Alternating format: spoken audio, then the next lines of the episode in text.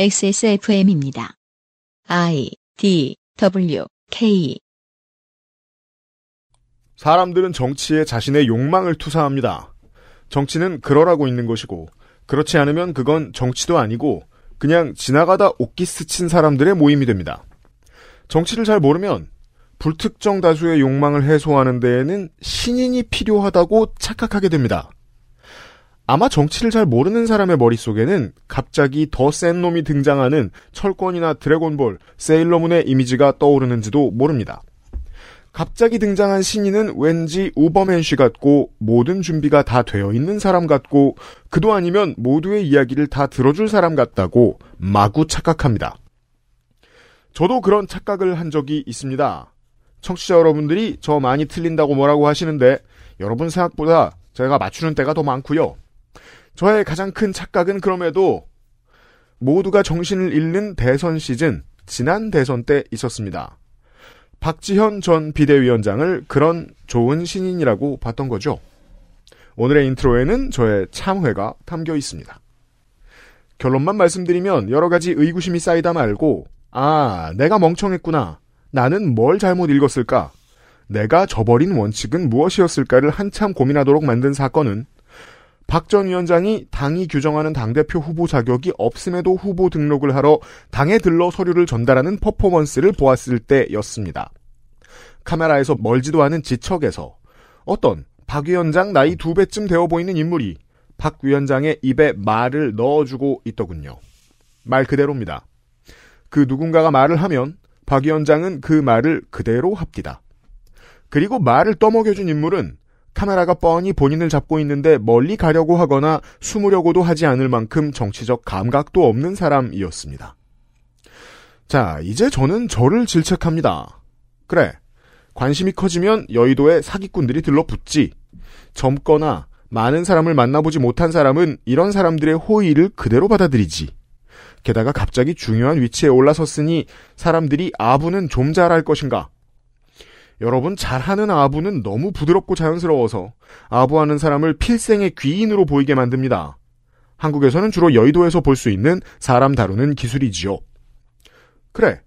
비대위원장을 맡기로 마음을 먹고 그 자리에 올라 며칠 되지도 않았을 때 이미 여의도의 기술자들이 이 사람을 자기 욕망과 국정과제, 당의 방향을 뒤섞고 구분하지도 못하는 사람으로 만들어 놓았겠구나. 이 사람은 자기가 무슨 일을 당하는지도 모르고 휩쓸렸을 거야.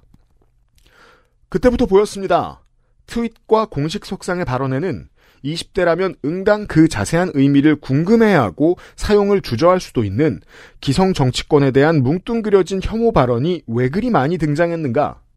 왜 민주당 내에 진중권 같은 레토릭을 설파했고 누가 그 말을 하라고 부추겼는가? 그러면 피해자인가? 아니요. 정치인은 인간사를 꿰뚫어 보지 못하면 정치인 자격이 없고 또한 바람이 불 때 자기 자신을 추스르지 못하고 이리저리 흔들려도 정치인 자격이 없습니다. 간단하죠? 정치인 자격이 없는 사람이었던 겁니다. 그리고 그 후에는 한몫 잡기 위해 자기 주변으로 모여든 사람들과 자기 자신의 욕망에 짓눌린 흔한 여의도의 영혼으로 남아서 살고 있더군요. 그 촉망받던 청년 정치인에게 포지션을 빼앗길까 두려워 단합된 모습을 보여야 하는 대선 시즌임에도 비대위원장을 헐뜯기에 바빴던 민주당 내의 다른 청년 정치인들의 속 좁은 모습과 함께 묶어서 보면 저 인턴급들 아예 카메라나 마이크 주면 안 되겠다는 생각만 반복적으로 들었습니다. 그렇다면 전 뭘 잘했는가? 저는 제가 그토록 조심하라 떠들었던 함부로 잘못된 그림을 그리는 평론가가 되어 있었습니다. 이런 실수를 해보면 알게 됩니다. 아주 조심해야 또 저지르지 않을 실수겠구나.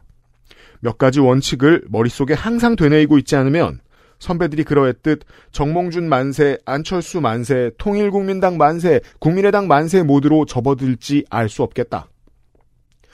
되뇌어야 하는 원칙은 처음에 말씀드렸습니다. 사람들은 정치에 자신의 욕망을 투사합니다. 정치를 잘하는 사람은 5만 사람의 욕망을 듣고 이해하고 경계하고 수용하는 일을 오래 해본 사람입니다.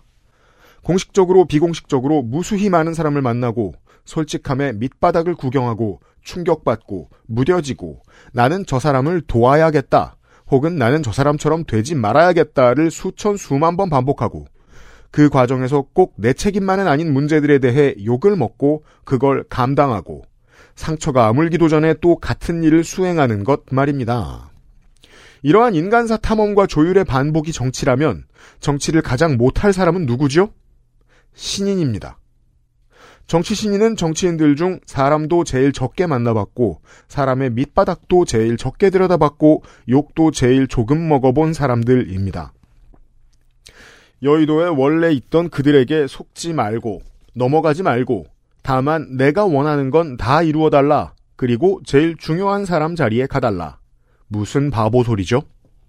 여의도에는 이미 그 일을 저 정치 신인보다 훨씬 잘할 사람들이 최소 300명, 그 300명 주변에 있는 사람 수천 명쯤, 언론이 자주 스포트라이트를 비추는 그 젊은 피부를 가진 초짜들보다 정치에 유능한 사람들이 그만큼 있습니다. 팔이 싱싱한 투수가 제일 잘 던지는 게 아니라는 건 모두가 압니다. 가장 젊은 순서대로 챔피언이 되는 게 아니라는 것도 모두 다 압니다. 왜 우리 언론과 정치권은 이 당연한 원칙을 우리 정치에 적용하지 않으려는 걸까요? 아카이브를 뒤지는 게 일이라 신문의 옛날 논평과 정치 기사를 읽어봅니다. 늘 똑같습니다. 새바람, 신인 등의 단어는 언제나 좋은 이미지로 쓰입니다. 그리고 그런 말을 했던 언론인들 중 적지 않은 수가 나중에 그 정치인의 캠프에 합류해 있습니다. 모두가 그렇다는 건 아닙니다. 픽이 안 됐을 수도 있고 나중에 틀어졌을 수도 있겠죠. 하지만 비율은 꽤 되더라는 겁니다. 다시 16년 총선 국민의당 열풍을 떠올립니다. 그 어떤 언론사도 내놓지 못한 논평 XSFM 선거팀만 내놨었습니다. 이 신선한 새정당이라 불리는 당. 사실 기성 정치인들보다 평균적으로 무능했던 인물들, 밀려난 인물들, 명함도 못 내밀던 인물들의 모임, 즉 공천 못 받을 것 같았던 사람들의 모임입니다. 그게 천하람이든 이준석이든 박지원이든 나이는 적지 않지만 정치 경험 제로에서 당선된 윤석열이든 결국 신인 물고 빨기 모드로 이 사람들을 대했던 다수의 정치인과 언론인 시민들은 내팽개치고 자기 자신의 욕망을 과다 투사한 건 아닐까요? 국회 안에 수천 명의 노동자들이 오늘도 민원인과 상대당을 만나 법다운 법 하나 처리하려 땀 흘리고 있을 때 이준석은 일도 아니고 따릉이 몇 번 탄 것으로 모두의 주목과 사랑을 받았습니다. 결국 이 거대한 실수의 주인공은 언론인입니다. 내가 왜 반인권주의 극우쟁이를 신선한 바람이라 축혀 세웠나? 내가 왜 시민운동가 시절의 업적을 담보로 낡은 정치혐오로 퍼뜨리게 된 초짜를 유망한 청년 정치인이라 축혀 세웠나? 언론인이 반성하지 않으면 한국인의 정치에 대한 이해는 초보 레벨에서 발을 영원히 떼지 못할 것입니다. 저는 오늘도 수많은 베테랑 언론인들의 신인 찬양을 접하고 있습니다. 그것은 알기 싫답니다. 그알싫의 유승균 PD입니다. 언론인과 정치인들이 정치를 분석할 때 잦은 실수를 하는 이유는 정치의 가장 중요한 요소, 사랑과 증오를 빼놓기 때문입니다. 시사 큐레이션 애증의 정치 클럽 파일럿 시간으로 꾸며드리는 그것은 알기 싫답니다.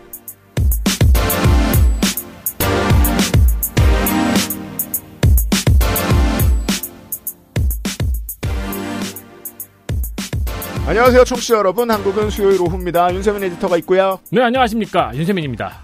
아, 어, 먼지가 많은 한 주예요. 먼지가 조금 줄어들었고요. 한강가는 네. 가장 가까운 최근의 사례로 청년 정치에 대해서 이야기하려고 미국 하원 의원 민주당의 알렉산드리아 오카시오 코르테즈를 이야기합니다. 음. 하지만 그는 윤석열보다 이준석보다 박지원보다 천하람보다 베테랑입니다. 대학교 때부터 간사로 정치를 시작했고 정치 조직에서 오랫동안 수업받고 키워진 인물입니다. 풀뿌리 민주주의 시민단체에서도 정치를 배우면서 그들에 의해서 천거받았던 인물입니다. 과정을 충분히 거쳤고 그럼에도 불구하고 연륜 부족으로 인해서 많은 실수들을 저질렀습니다. 지금 대한민국에서 많이 듣는 이야기들 있죠. 진보 정치에서. 굳이 이때 저런 메시지를 꺼내서 판 전체를 요동치게 했고 결국은 선거 구도를 뒤틀게 만들어 버렸다라는 말을 많이 듣던 인물입니다. 본인도. 그래서 우크라이나 러시아전 이후로 자기 볼륨을 줄이죠, 일부러. 음. 그러면 진보적인 지지자들이 욕할 겁니다. 미국이 대리 정복 전쟁 치르고 있는데 당신 같은 사람이 조용히 하면 어떡하냐. 알렉산드리아 오카시오 코르테즈는 침묵을 하면서 욕을 먹기로 결정한 거죠. 악역의 일원이 되기로 한 거죠. 네. 계속 하고 싶은 말대로 다 떠들어댔다가 결국 자기가 트럼프에게 우물물을 퍼주는 사람이 되면 어떡하나 라는 걱정 안으로 들어간 거죠. 정치가 얼마나 복잡한지 당선이 된 뒤에 이해할 수 있는 기회들도 많이 있는 거예요. 그런 선택을 하는 정치인들이 없지 않은데 네. 주목이 안 되죠. 그렇죠. 튀지 않기로 결정하는 것도 꽤 어려운 일이거든요. 튀는 일도 어려운 일인데 음. 튀지 않는 결정을 할 때 얼마나 많은 고민을 하는지에 대해서 주변 정치인들이나 언론인들이 이해해 줄 필요가 있는데 이해해 줄 생각이 있는 사람들이 드물어요. 그리고 지금 50대, 60대 언론인들이 신인을 부추겨 세우면서 축혀 세우면서 YS와 DJ를 이야기합니다. 이건 너무 다른 문제입니다. 음. 평균 수명이 엄청 짧았던 시절, 공부를 하면 고등학생 때부터 엘리트 취급 받던 시절, 20대 후반의 YS DJ는 이미 완성된 지 오래된 정치인들이었어요. 당시에 20대 후반이 하는 일은 경제에서도 사회에서도 physical로도 mental로도 지금 40대 후반이 하는 일이에요. 이건 우리가 잠시 후에 메인 코너에 이야기할 지하철 무임승차 연령하고도 관련이 있어요. 음, 음. 수명이 늘었다고 20대 후반한테 20대 후반의 가방끈한테 모든 지도자 역할을 맡기던 60년대 70년대랑 지금을 비교하면 어떡해요. 메시지가 단순했던 시절하고도 차이가 있고요. 한 가지 메시지를 들고 나온 정치인한테 5만 가지 메시지를 물어보는 것도 문제고 네. 5만 가지 메시지를 말하려고 하는 정치인도 문제고 등등등. 아니 한번 실수를 했다 싶으면 뭐 내가 지금 뭐 40대 후반의 기자입니다. 네. 그러면 처음에 입사했을 때 막 정몽준 돌풍에 신나서 기사 쓰던 정치부 처음 들어갔을 때 이런 때부터 커리어가 시작됐겠죠. 그때부터 했던 실수를 자기가 후회해봐야 될 거 아니에요. 근데 제 나이 또래의 기자들이 지금 천하람 좋다고 난리. 자, 천하람 후보가 나쁘거나 좋은지 알 수 없습니다. 저는 음. 가장 나쁜 점이 그겁니다. 알 수 없다는 겁니다. 네. 왜 그렇게 검증 안 된 걸 좋아해요? 이게 무슨 명품이나 street 브랜드 시장이 아니고 정치잖아요.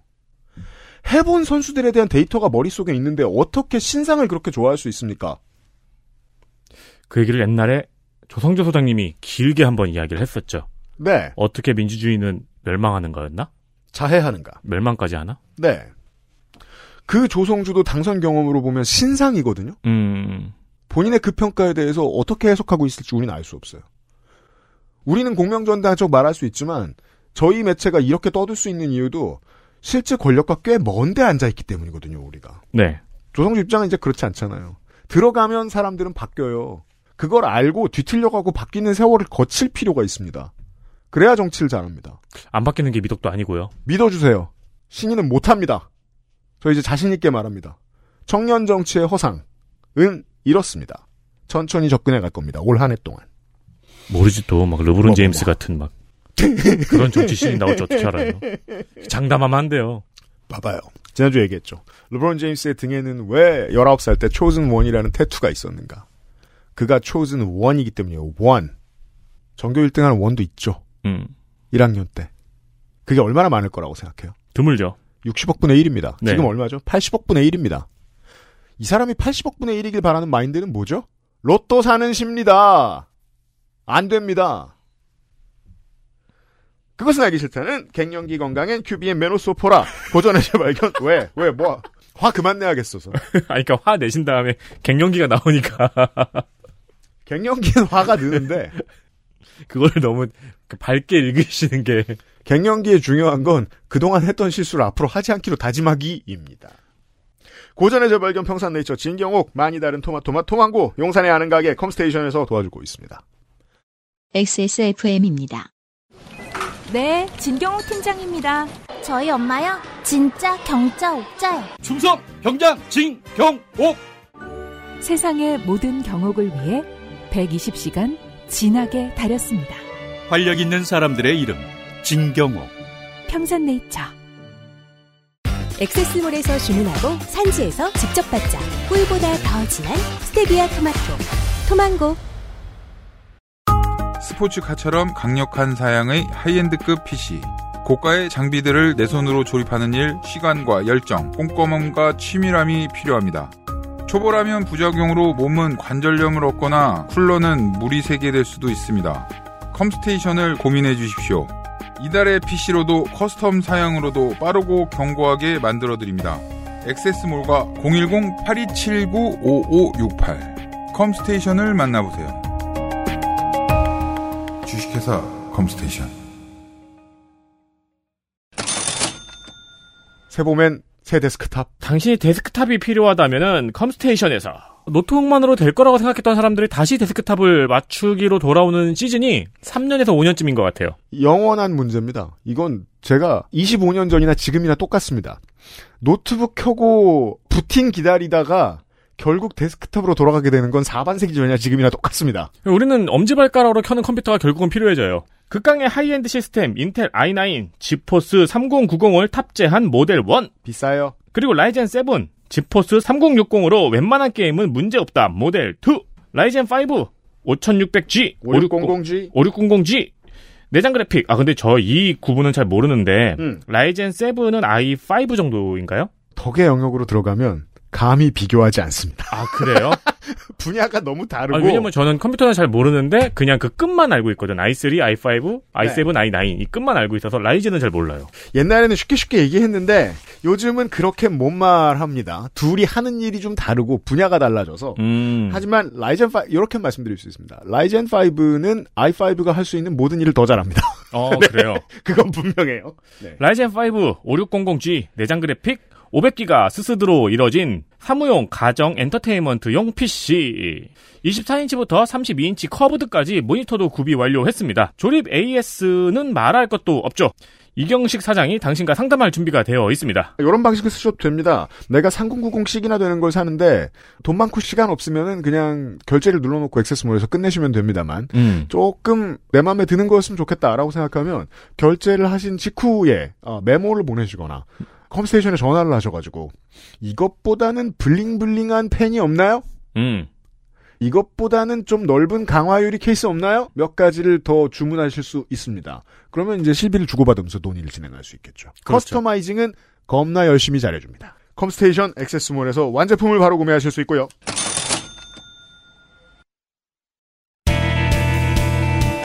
뉴스 roundup History in the making. 지난번에 소개해드렸던 것의 후속 보도입니다. 카카오 모빌리티가 가맹 택시에 콜을 몰아주는 알고리즘을 설계했다는 이유로 공정위가 과징금 257억과 차별적인 배차를 중지하고 이행 상황을 보고해야 한다는 내용의 시정 명령을 내렸습니다. 네, 정치는 이런 겁니다. 이 다 알고 있는 걸 어, 과징금 무는 데까지 몇 년이 걸린 겁니까? 중앙일보에 의하면은 카카오 모빌리티 알고리즘은 2020년 4월까지는 가까운 기사에게 콜을 우선 배차하는 알고리즘이었어요. 음흠. 이때는 가맹 기사가 6분 내에 있으면은 그냥 대놓고 가맹 기사한테 콜을 몰아줬습니다. 네. 그리고 그러라고 홍보했어요. 기사님들 카카오티 등록하라고 했을 때, 가맹, 가맹, 가맹하라고 네. 했을 때. 네. 그러다가 2020년 4월 저희가 말씀을 드렸을 때쯤 음, 콜 몰아주기 의혹이 제기가 됐죠. 음. 그러자 호출 수락률이 높은 기사가 많은 배차를 받는 식으로 알고리즘을 변경했습니다. 네. 문제는 가맹택시가 호출 수락률이 당연히 더 높게 유지가 되는 시스템이라는 거죠. 당연합니다. 가맹택시는 수락을 안 하고 자동 배차되는 콜도 있으니까 음. 당연히 호출 수락률에서 가맹택시들이 높게 유지될 수밖에 없는 겁니다. 즉, 알고리즘을 바꿨는데, 그 알고리즘을 바꾼 게 말장난이었던 겁니다. 그렇죠. 네. 카카오는 내부적으로 이걸 테스트도 했다는 것이 밝혀졌습니다. 아, 해야죠. 심지어 1km 미만 거리는 이 수락률을 기준 우선 배차에서 제외했어요. 가장 중요한 건 1km 미만인데. 네. 네. 그러니까 수익성이 낮은 거는 또 가맹택시가 빼준다는 거죠. 음. 우선 배차를 해주다가 1km 미만은 빼준다는 거죠. 네. 결과적으로 이 콜 차이는 가맹택시가 352.6건의 호출을 받는 동안 비가맹 택시는 86.8건을 받는 차이가 났습니다. 네. 9436. 카카오티 블루 가맹 택시의 수는 2019년 말에 1,507대였어요. 음. 근데 2021년 말에는 36,253대로 늘었습니다. 음.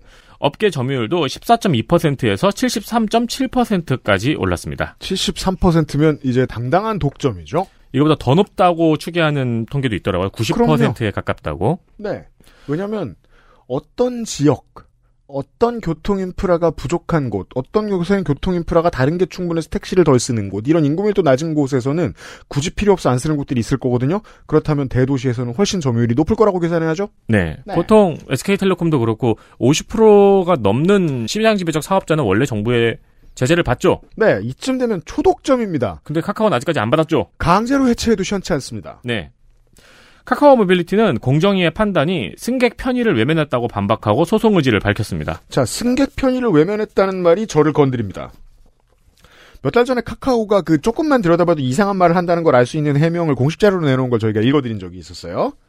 그때 이미 공정위 조사는 진행 중이었습니다. 근데 어떻게 이렇게 준비를 어설프게 했는지 모르겠습니다. 어, 250억을 때려 맞을 정도로.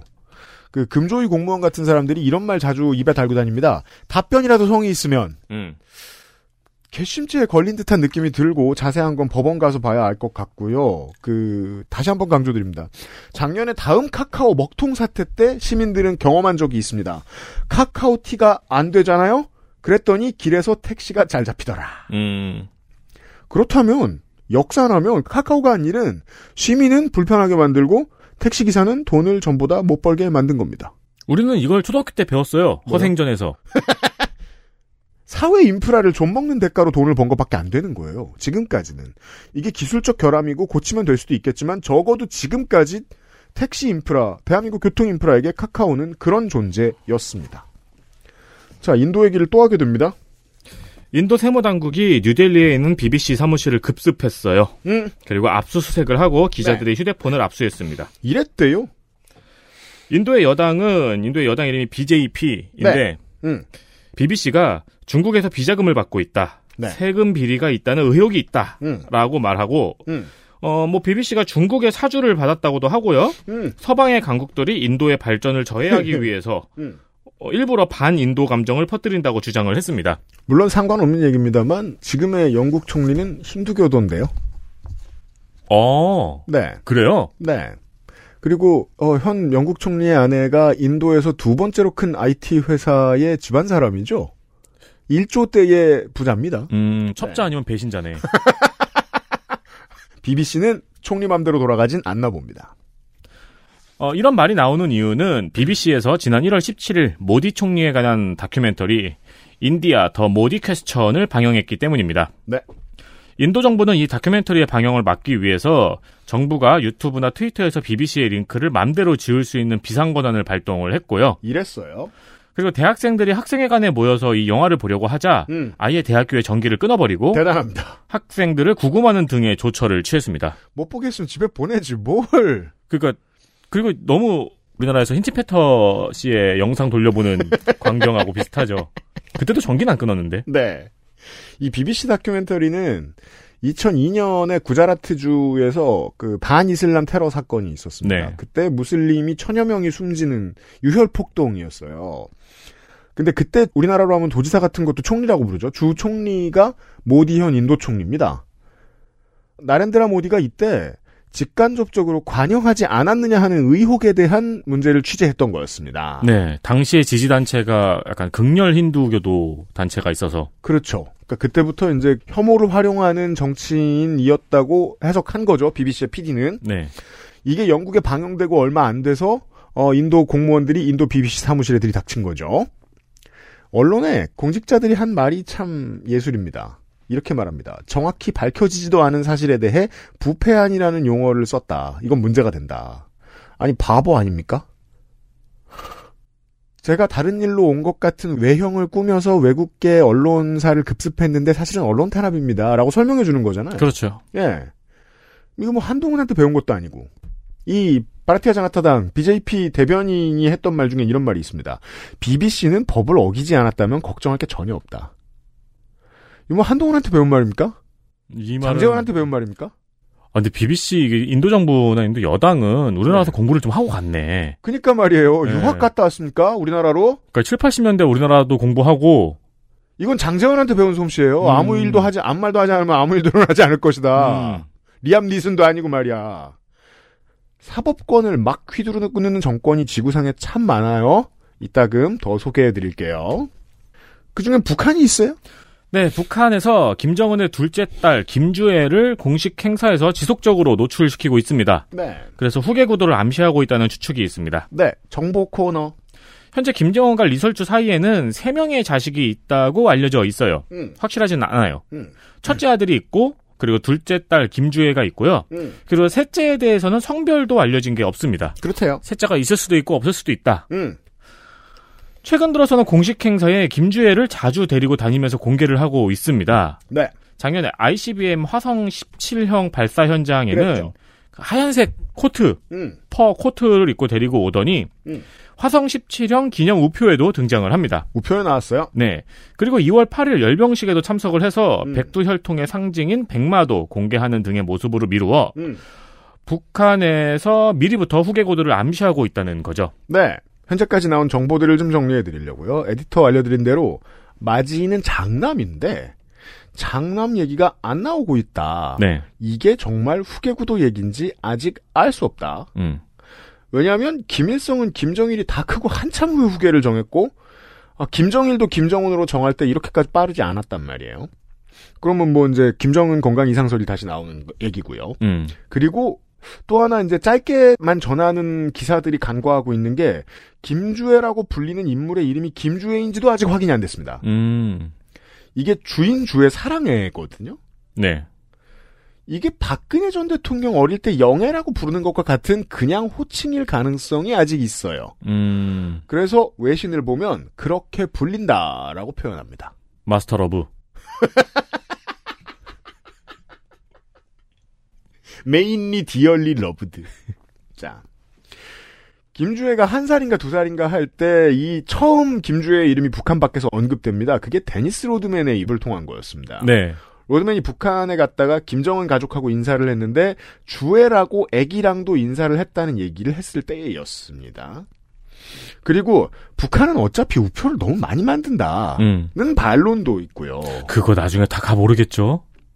북한 망하면? 오호. 음, 수집가들 사이에서 난리 날 것 같아요. 그러게요.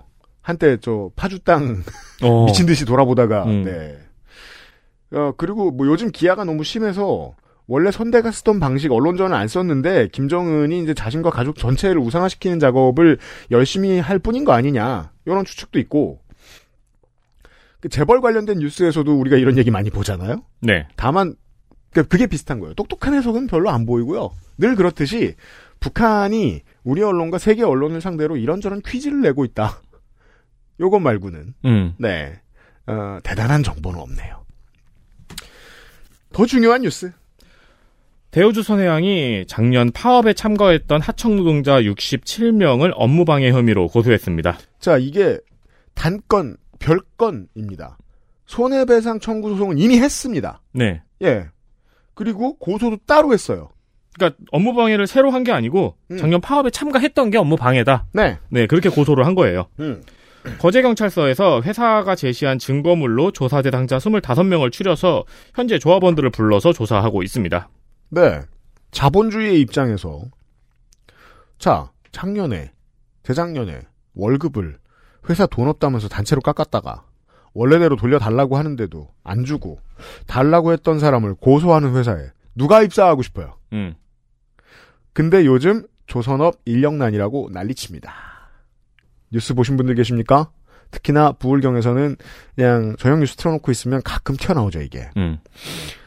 출입 기자들한테도 그 기사를 내달라고 하나 봐요 조선사에서 심심치 않게 아니, 조선업 인력난이라고 나라에서 지원 엄청 해줘요. 조선업 인력난이라는 기사가 나와요. 오면 돈 안 주고 손해배상 소송할 거야라는 메시지를 작년 한 해 거하게 내보냈잖아요. 그리고 이게 무슨 짓입니까? 외국인 기술자를 받는 게 적절한 해법도 아니었던 모양입니다. 관련 기사도 몇 번 나왔습니다. 손희상 선생도 외국인 기술자를 받는 게 왜 어려운지 얘기해 줬었죠. 네 자리는 되는 숫자의 사람들이 해외에 와서 취업을 한 것 같습니다. 근데도 계속 업계가 인력난이란 기사를 내보낸다는 건 초짜를 핵심 인력으로 키워낼 수 없다는 얘기 아닙니까? 관련해서 1월 23일에 나온 뉴시스의 유희석 기자의 칼럼이 정말 탁월합니다. 이 기자가 쓴 기사들을 쭉 읽어보니까 대기업 이야기 받아 쓰는 인생으로 늙느냐 아니면 저널리스트로서 폼 좀 잡느냐 사이에서 고민하고 있는 젊은 기자예요. 제목은 조선업 인력난의 근본 원인입니다. 어, 머투 계열이 환영하지 않을 기사가 보이더군요. 아, 근데 이 대우조선해양 이거는 음. 읽는 순간 두 가지 생각이 들었는데 네. 첫 번째는 제가 작년 국정감사에서 말씀드렸던 이컷 만화예요. 음. 손해배상 문제를 지적을 하자 네. 어, 자본주의 운운 하더니 음. 좀 이따가 국민의힘 의원한테는 먹고 살기 힘드니까 돈 좀 달라고. 그렇죠. 이게 작년 국정감사 하루에 있었던 이컷 만화예요. 네. 그거랑 두 번째는 이게 대통령이 내린 메시지예요. 네. 니네 파업하지 말라고. 네.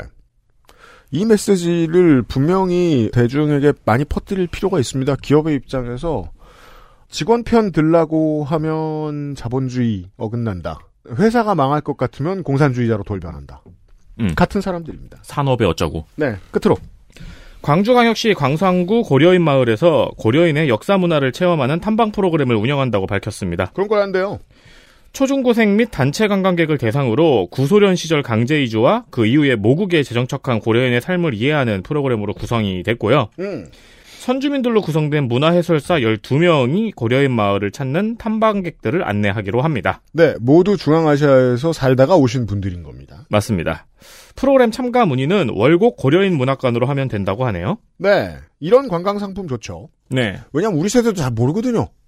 아니, 얼마 전에 행사 기획을 하는 형이 응. 자기가 이상한 행사 기획을 하나 맡았는데 이상한.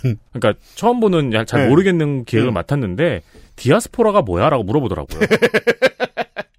디아스포라는 건 한국인입니다. 생각해 보자고요. 어, 우리는 남아공 근처에서 왔잖아요? 걸어갈 수 있는 거리로 제일 멀리 간 놈들이죠. 아, 그렇죠. 그게 바로 Far East죠. 네. 어, 시작부터 디아스포라입니다. 음. 근데 또 많이들도 돌아다녔습니다. 근데 중앙아시아로 간 우리 민족은 가고 싶어 간 사람도 없습니다. 독립운동가의 후손도 되게 많습니다. 우리 세대도 이 정도 말고는 거의 몰라요. 관련해서 21세기에 업적을 쌓은 인물이 한 사람 있습니다. 고려인인데 2001년에 딸이 한국으로 시집을 가요. 광주로 가요. 국제 결혼이죠. 우리가 흔히 아는 딸을 만나러 한 번 옵니다. 근데 친정 엄마가 한국에 눌러 살아야겠다라고 결심을 합니다. 그래서 광산구에 삽니다. 근데 그때는 고려인 지원 제도도 없고 독립운동가 후손이라고 해도 기록도 안 찾아봐주고 하니까 그냥 본인이 장사해서 먹고 살았던 거죠. 근데 이 사람이 정치에 소질이 있었던지 주변에 그때 띄엄띄엄 와 있는 고려인 이웃들을 몇 명을 찾아서 마을로 형성을 합니다. 05년에 광주 고려인 마을 공동체라는 걸 만듭니다. 그리고 그게 15년이 지나니까 광산에만 4,500명이 중앙아시아에서 이사를 옵니다. 음. 이 사람들의 활동 덕분에 그 사람들 사는 동네에 없던 동사무소, 파출소, 초등학교가 생깁니다. 근데 그거 말고 15년 동안 법률지원단, 청소년문화센터, 인문사회연구소, 협동조합을 만듭니다. 사람들이 한국말이 서투르고 교육 수준이 높지 않을 거 아니에요. 그래서 어디 가서 등 털리지 않을 시스템을 구축해줍니다. 20년 활동으로 한국으로 돌아온 고려인들의 데모로 불리는 신조야 대표 얘기입니다. 그 주변 사람들과 이 사람이 이뤄놓은 업적입니다. 뭐 실제로는 어떤 사람들인지 전 잘 모르지만 겉으로만 보면 이런 놀라운 변화가 있습니다. 네. 궁금하신 분들은 광산구에 가서 직접 체험하실 수 있습니다. 뉴스 아카이브였어요. 아니요. 뭐요? 뉴스 roundup이었어요. 뉴스 아카이브는 내일 만나요. 네. XSFM입니다. 무엇을 모르는지 모르겠다면 컴스테이션에 문의해 주십시오. 데스크탑에 한해서. 주식회사 컴스테이션. 눈을 위한 종합 건강기능식품 루테인 아스타잔틴 눈 건강엔 큐비엔. 제조원 주식회사 한국 CNS팜 유통판매원 주식회사 헬릭스미스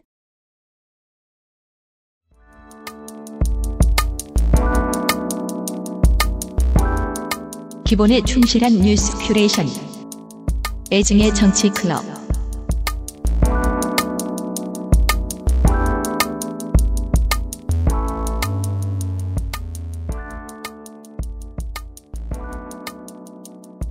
파일럿입니다. 새 코너입니다. 라디오에서 시사와 관련된 방송이 언제나 앞에 한 2, 30분 정도 오늘 있던 뉴스를 떠들잖아요. 네. 듣고 화가 날 때가 한두 번이 아닌데 기본적으로 당연히 설명해야 하는 어려운 개념을 뛰어넘죠. 음. 제가 2012년부터 지적했는데 아직도 개선되지 않은 것들 중에는 이제 검찰이 기소하는 것과 네.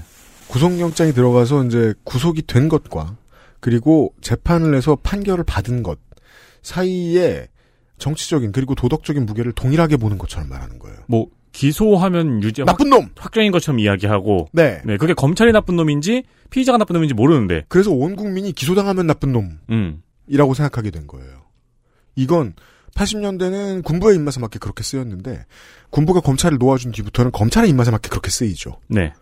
그렇게 큰 힘이 필요 이상의 힘이 주어지면 그 힘을 내가 가지고 있구나라는 걸 어떤 사람들은 당연히 느끼게 됩니다. 본능적으로 냄새로. 음. 그게 우리나라 지금의 언론 분위기도 합니다. 펀더멘털에 충실하지 않으면 뉴스 큐레이션은 그냥 뜬구름 잡는 소리 같습니다. 그게 이제 딥하게 들어가면 기소가 그렇고 네. 가볍게 들어가면은 전 옛날에 사정 당국이 어딘지 되게 궁금했어요. 전 아직도 궁금합니다. 어디서부터 어디까지 사정 당국이라고 이야기해요. 그러니까요. 그래서 이 펀더멘털을 충실하게 설명하려면 본인들이 잘 몰랐어야 됩니다. 음. 본인들이 잘 몰라서 공부를 많이 하는 사람들을 찾았습니다. 그쵸. 우리가 뉴스 보고 이해한 척 하면서 몰래 검색하는 그것들. 네. 미디어 스타트업 애증의 정치 클럽이라는 곳을 만났습니다. 몇 번 뵀는데 아직 실제로 어떤 사람들인지 잘 모르고요. 네. 해봐야 압니다. 사실 이름도 잘 모릅니다. 앞으로 자주 뵐 애증의 정치 클럽에 두 분 앉아 계십니다. 클럽장님이라고 부를까요, 편의상? 어, 클럽장 좋네요. 한 번도 그렇게 생각해 본 적은 없는데. 벨빅 클럽장님이 앉아 계시고요. 네, 안녕하세요. 반갑습니다. 네, 애증의 정치 클럽 벨빅입니다. 네. 건조 에디터도 앉아 계십니다. 반갑습니다. 반갑습니다. 근데- 잘 모르는 사람입니다.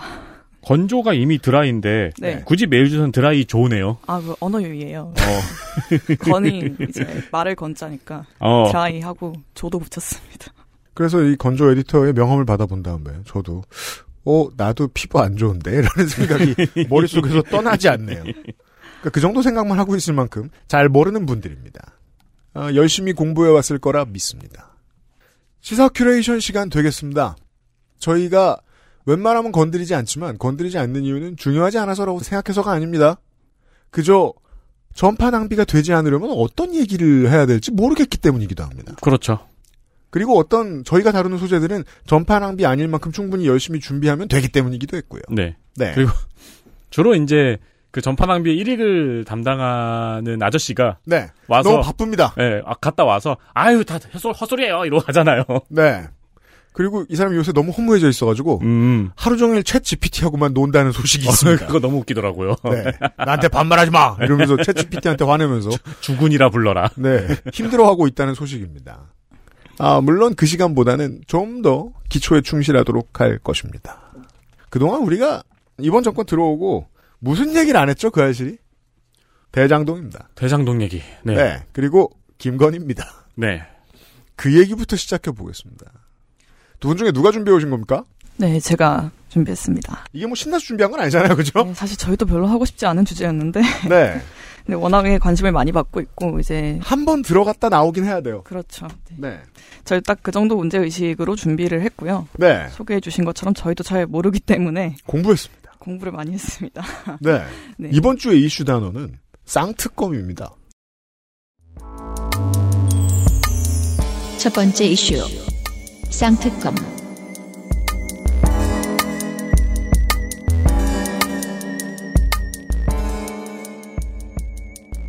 쌍끌이 특검의 준말이더라고요. 그렇대요? 네, 두 개. 있었군요. 네, 두 개 다 끌어가는 아, 거라고. 헐. 아, 두 개를 다 끌고 간다. 네, 쌍끌이라고. 음. 겁나 펀더멘털이다. 이 줄임말인지 몰랐네요. 그냥 그냥 두 개로 쌍특검인 줄 알았는데. 그냥 더블. 네, 쌍용처럼. 저도 네. 그런 줄 알았어요. 네. 근데 뭐 그걸 또 줄이시더라고요. 그래서 아무튼 시간에 네, 민주당이 대장동 50억 클럽과 김건희 여사의 주가 조작 의혹에 대해서 쌍특검을 추진하기로 한 것에 대해서 음, 네, 개요부터 설명해 보도록 하겠습니다. 그렇습니다. 네. 각 사건의 개요부터 간단히 설명해 보자면은 이렇습니다.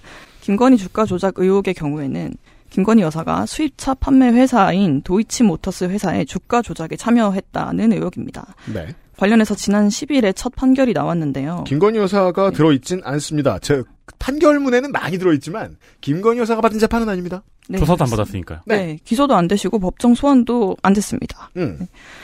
하지만 권오수 도이치모터스 전 회장을 포함해서 핵심 인물들 대부분이 유죄를 선고를 받았는데요. 참고로 권호수 도이치모터스 회장과 아드님은 대통령 취임식에 참석하셔서 VIP만큼 가까운 자리에 계셨습니다. 그거 뭐 우리 빼고 다 갔는데요, 뭐. 그러니까 말이에요. 수사 결과 김건희 여사와 김 여사 모친 명의의 계좌가 주가 조작에 사용된 것이 밝혀졌는데요. 네. 그래서 김건희 여사가 이제 쩐주다. 라고 의혹을 받고 있는데 이제 주가 조작에 돈 낸 사람을 일컫는 말. 네, 그렇습니다. 그래서 그 외에도 김 여사가 주식 거래에 직접 관여했다는 정황도 드러났습니다. 녹취록이 제시가 됐는데요. 네. 네. 그 유명한 어디에 뭐 하라 해주셈과 음. 12시에 음. 라는 말들이 돌아다니고 있죠. 네, 하지만 김 여사에 대한 검찰 수사는 제대로 이뤄지지 않았고 음. 아까 말씀드린 것처럼 뭐 기소도 법정 소환도 안 됐다고 합니다. 네. 네, 그리고 대장동으로 넘어가 보자면요. 이제 50억 클럽이라는 게 음. 존재를 하는가? 네. 부터 의문인데. 50억 클럽. 네. 50억 클럽은 대장동 세력으로부터, 그러니까 대장동 사업에 관여한 이제 사업자들로부터 음. 거액의 로비를 받았다는 법조인 및 정치인들을 가리킵니다. 그렇죠. 네, 50억 클럽 가운데 한 명으로 지목된 사람이 이제 곽상도 전 국민의힘 의원인데요. 음. 뇌물 혐의로 기소가 됐지만 8일에 무죄를 선고를 받았습니다. 네. 곽 전 의원의 아들이 화천대유 회사, 그러니까 대장동 그 사업에 참여한 회사에서 퇴직금 명목으로 50억 원을 받았는데, 네. 이것이 이제 라디오와 뉴스에서 허구한 날 들으시던 이야기의 줄임입니다. 네. 대리급인데 퇴직금으로 50억을 받았고 이것은 대한민국의 유사 일에 네 번째로 많은 수준의 퇴직금이다. 음. 라는 소식을요. 네, 어디서 보니까 퇴직금을 이만큼 주면 우리나라는 노동자들의 천국이다, 뭐 이렇게 말씀도 하시더라고요. 대한민국에서 태어나서 늙어 죽은 사람이 지금까지 수십억 명일 거라고 생각합니다. 그렇죠. 어, 그들 중에 네, 네 번째. 네. 라고. 네. 저도 이거 기사 뜨고 바로 다음날 대표님한테 물어봤어요. 내가 어. 대리냐? 어, 그러면 퇴직하겠다. 네. 어. 그래서 대리로 부르지 않기로 했습니다. 네, 하지만 법원은 50억 원은 일반적인 퇴직금이고 50억 클럽도 실존한다고 보기 어렵다라고 봤는데요. 음. 이제 관련해서 이제 연락을 주고받은 증거들이 제출이 됐는데 검찰이 제시한 그 증거의 신빙성을 재판부에서 인정하지 않았기 때문입니다. 여기에 대해서는 두 가지 해석이 존재하죠. 검찰이 신빙성 없는 증거만 제시했다. 재판부가 뭘 제시해도 믿지 않았다. 음. 둘 다라도 동일한 결과가 나오고요. 네, 네. 네.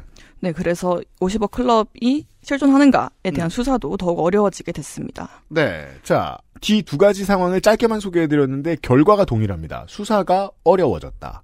국회는 수사가 어려워졌을 때 국회의 권한을 쓰는데 그게 특검이죠. 네. 네. 네, 그렇습니다. 특검은 원래 범죄 사건이 발생하면은 검찰이나 경찰이 수사를 진행하지만 그러면 되는데. 네, 수사의 중립성이 우려될 때, 특히 고위 공직자나 정치인이 수사 대상이 되면 독립된 수사기관인 특별검사 줄여서 특검을 음. 임명해서 수사를 맡깁니다. 음. 대표적인 예시가 박근혜 정부의 국정농단에 대한 특검이고요. 그렇습니다. 최초의 특검이 온노비 사건이었죠. 네. 네. 국민의 정부 시절이었습니다. 그렇죠.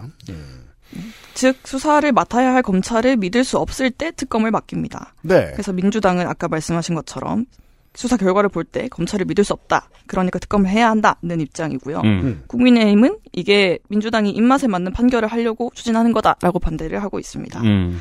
국민의힘이라고 뭐 틀린 말한건 아닙니다.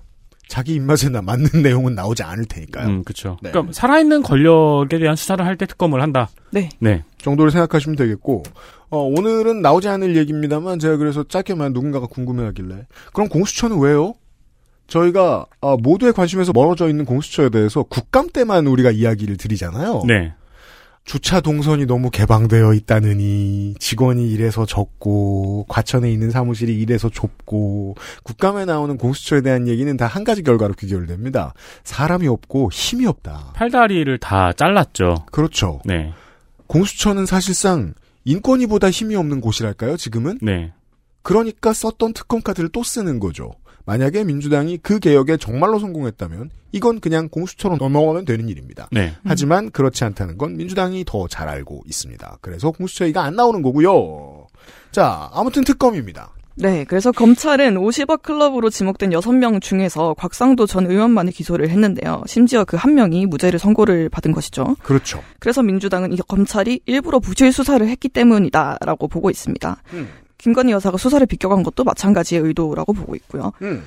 하지만 민주당의 특검 추진 의도가 과연 두 사건 판결이 이렇게나 불합리하니까 다시 해야 된다 정도인가는 잘 모르겠습니다. 민주당의 입장. 네, 민주당은 이미 지난 8월에 김건희 특검법을 발의한 바가 있는데요. 음. 당시에는 일부 강경파만 참여를 하고 다들 뭐 조심해야 된다, 실현 가능성이 없다 이런 얘기들을 내부에서도 했는데 그렇습니다. 9월 이재명 대표가 검찰 소환 통보를 받자 빡쳐서 네, 네. 특검법 추진이 당론으로 채택이 됐어요. 네. 그리고 지금 민주당은 검찰이 이재명 대표는 집중 수사를 하면서 음. 김건희 여사와 50억 클럽은 수사하고 있지 않다고 비판을 하고 있습니다. 네. 민주당의 액션을 볼까요? 이 두 가지 사건을 동일 선상에 올려놓기 위해 최선을 다하고 있습니다. 쌍특검의 대상은 김건희 주가 조작 의혹과 대장동 50억 클럽입니다. 김건희 주가 조작 의혹은 합당한 이후의 더불어민주당, 즉 열린민주당계를 다시 품은 더불어민주당이 좋아하는 일입니다. 다시 말해 열린민주당계에 언론전에 있어서 조금 더 공격적이었던 사람들이 가장 많이 퍼뜨렸고 마이크로 미디어들 이제 친민주당적인 곳에서도 열심히 퍼뜨리는 이야기이며 우리가 이멜다 여사 이야기를 맨날 하듯이 네. 마음에 안 드는 대통령이 있을 때는 부인을 후려치는 게 언론전에 있어서 제맛이긴 합니다. 음. 네. 실제로 쥐은 죄보다 더 크게 휘두를 수 있는 카드입니다. 야당의 입장만 설명을 해드리는 거예요. 네. 그런데 대장동 50억 클럽은 제가 여러 번 말씀드렸죠. 여당의 입장. 이재명을 치고 싶어서 건드렸는데 자꾸 아군만 쓰러진다. 결과는 알 수 없습니다만 야당은 이거 자신감 갖고 밀어붙이기로 했던 거죠. 이건 이미 이재명 대선 후보가 대선 후보이던 시절부터 얘기했죠. 계속 수사해라. 음. 네. 원특검 해라 이런 얘기도 전부터 하셨죠. 네, 민주당에게는 이 두 가지 의제가 이런 입장으로 얽혀 있습니다. 대표가 밀어붙일 수 있는 카드, 그리고 가장 공격적이고 강성한 정치인들이 밀어붙일 수 있는 카드, 이렇게 두 장. 근데 그 두 장을 쥐고 흔들어 보자니 트레이드 맞교환하는 것처럼 이야기하지만 실제로 여당 입장에서 볼 때는 둘 다 우리 쪽이 지는 카드죠. 네. 네. 네, 그래서 검찰은 올해 초부터 이재명 대표를 세 차례 소환을 해서 조사를 했죠. 그렇죠. 그리고 곧 구속영장을 청구할 방침이라고 합니다. 그렇습니다. 오늘이나 내일 중에 나올 거다라는 얘기가 또 나오던데. 네, 이 청구할 방침이다 섹션에서 젊은 기자들과 법조팀 들어갔다고 혹은 정치부 들어갔다고 신난 젊은 기자들이 개고생하는 지점입니다. 검사들이 하는 말을 그대로 받아 적고 있는 부분이죠. 구속 수사를 하기로 고민 중이다. 구속 수사를 할 방침이라고 밝혔다. 아니 구속만 하면 되잖아요. 할 거면. 근데 그 앞에 10단계를 만들어서 지금 홍보 중입니다. 음. 네. 네, 이재명 대표 수사에 대한 맞불 놓기의 일환으로 김건희 특검을 추진하는 그림이 그려지기는 하죠. 여기까지 들었을 때. 음. 그리고 50억 클럽도 마찬가지입니다. 아까 말씀하신 것처럼 같은 대장동 관련 사건이긴 한데 음. 민주당 아 죄송해요. 국민의힘 의원이 연루된 50억 클럽과? 이재명 대표를 대하는 검찰의 태도가 다르다는 거죠. 그렇습니다. 그러니까 대장동하고 이재명만 연결시켜 놓고 국민의힘은 음. 그리고 이제 저 멀리 도망가 있으려는 태도죠. 사실은 이재명 대표가 이재명 경기도지사일 때, 이재명 성남시장일 때 이미 여러 번 힌트를 줬어요. 이거 국민의힘이 너무 많이 연루돼 있다. 음. 근데 검찰도 일부 보수 언론도 지금의 정권도 안 믿었던 것 같아요. 혹은 괜찮아. 원래 전쟁하면 우리 편이 좀 죽는 거야. 근데 좀일 이게 좀일지 이렇게 많을진 몰랐을 수 있겠죠. 여튼 태도는 다릅니다. 그래서 저잣거리에서는 이게 다른 사건이라고 생각하는 사람들도 덜어 있어요. 음. 그걸 민주당도 의식을 한 것인지는 모르겠는데 네. 그래서 네이밍에 굉장히 집착을 하시더라고요. 얼마 전에 민, 제일 중요 제일 중요하죠. 네, 민주당 법률위원장 분께서 이거를 대장동 특검이 아니라 오직업 특검이라고 부르고 싶다 뭐 이렇게 대놓고 말씀을 하셔서 네, 단어 싸움입니다. 네. 네. 대장동을 던지면 이재명이 1번 연관 검색어니까요. 그렇죠. 네. 하지만 50억으로 시작하면 곽상도. 로 바꾸죠. 네. 네. 네. 그래서 민주당의 전략은 이렇습니다. 정치 검찰의 선택적인 수사를 주장해서 이재명 대표의 검찰 수사는 부당하다는 것을 보이겠다는 겁니다. 네, 많은 사람들이 아는 영역입니다. 네, 피해자로서 가해자의 잘못에 대한 공정한 수사를 요청하는 지위도 가져가고 음. 지지자들에게는 우리가 당하고만 있지는 않겠다, 맞서 싸우겠다라는 메시지를 줄 수도 있겠죠. 그렇습니다. 네. 여기까지 이제 언론인들도 당연히 그렇게 이해하고 있고 이게 사실에 아주 가깝기도 하고 다만 이제 만약에 내가 그 한국 지부에 있지 않은 한국 지부에 있어도 마찬가지로 생경한데 한국 지부에 있지 않고 한국과 관련된 정치 기사를 받아 쓰는 외국에 앉아 있는 외국계 기자라면 이상한 한 가지의 질문 하나만큼은 한국 언론인들이 외면하고 있습니다. 쿠데타로 집권하는 수준의 정부가 아닌 이상 야당 대표를 압색할 수는 없습니다. 일반적인 지구의 민주주의 정부는 이렇게 돌아가지 않아요. 네. 그 이상한 지점 하나를 민주당은 철석같이 믿고 있죠. 실제로 이상하고요. 음. 예. 네, 헌정 사상 최초 야당 대표 압색, 뭐 네. 수사, 검찰 수사 이런 게 헤드라인에 사실 굉장히 그- 많이 나오더라고요. 그렇습니다. 근데 그런 얘기를 하자니 어, 민주당 편들어 주는 것 같아서 언론인들은 좀 꺼릴 수는 있습니다. 그게 자연스럽다는 것도 이해합니다. 네. 특검 얘기, 특검 절차. 특검 절차가 중요합니다. 왜냐하면 갑자기 정의당 얘기가 뉴스에 많이 정의당에 무슨 일이 있어도 얘기 안 하다가 네. 아니 원내 대표가 지금 당선 무효형을 받았는데 아무데도 검색이 안 돼요. 정의당에 아무도 관심이 없기 때문입니다. 그랬다가 갑자기 모두가 정의당에 집중하기 시작했거든요. 그렇죠. 왜냐하면 특검의 절차 때문입니다. 그 설명이 필요해요. 네, 빌드업을 하겠습니다. 좋아요. 특검을 하려면 우선 특검법을 국회에서 통과시켜야 합니다. 국회의 일입니다. 특검을 할 때마다 이걸 했었죠. 네, 할 때마다 해야 합니다. 그래서 크게 세 가지 방법이 있는데 현재 민주당에게는 하나도 수월한 게 없습니다. 없습니다. 네, 첫 번째가 가장 일반적인 방법으로 그냥 일반 법안을 통과시키는 것처럼 음. 법제사법위원회에 상정을 하고 네. 통과를 시키고 또 본회의에 상정을 해서 통과를 시키는 겁니다. 네, 여기에서 그 국회 노동자들이, 뭐 입법 노동자들이 흔히 울부짖는 한국의 이상한 시스템이 나옵니다. 법사위가 상원처럼 구는 것. 그렇죠. 모든 위원회에서 법을 만든 다음에 이걸 법사위가 새로 조정할 수 있는 권한이 있다는 것. 네. 따라서 어, 국회의장 밑에 가장 센 사람은 법사위원장이 되는 것이죠. 네. 그리하여 일부 지지자들에게 이런 잔소리가 나오는 겁니다. 180석을 몰아줬는데 법사위원장을 뺏겨 음. 아무튼 내줬고 이런 상황이 나왔습니다. 그 보통 여러분이 보는 꿀잼은 여기서 나와요. 네. 꿀잼이요. 어 그렇죠. 네, 그래서 현 법사위원장이 국민의힘 소속 김도읍 의원이죠. 이거 벌써 꿀잼이 이름만 들어도 꿀잼이잖아요. 그러니까요. 캐피탈 킴은 늘 나와요. 네. 20년째. 네. 어, 그래서 법사위원장은 법안에 법사위 상정을 거부할 수 있죠. 이게 아까 말씀해주신 상원 짓입니다. 입니다. 네. 음.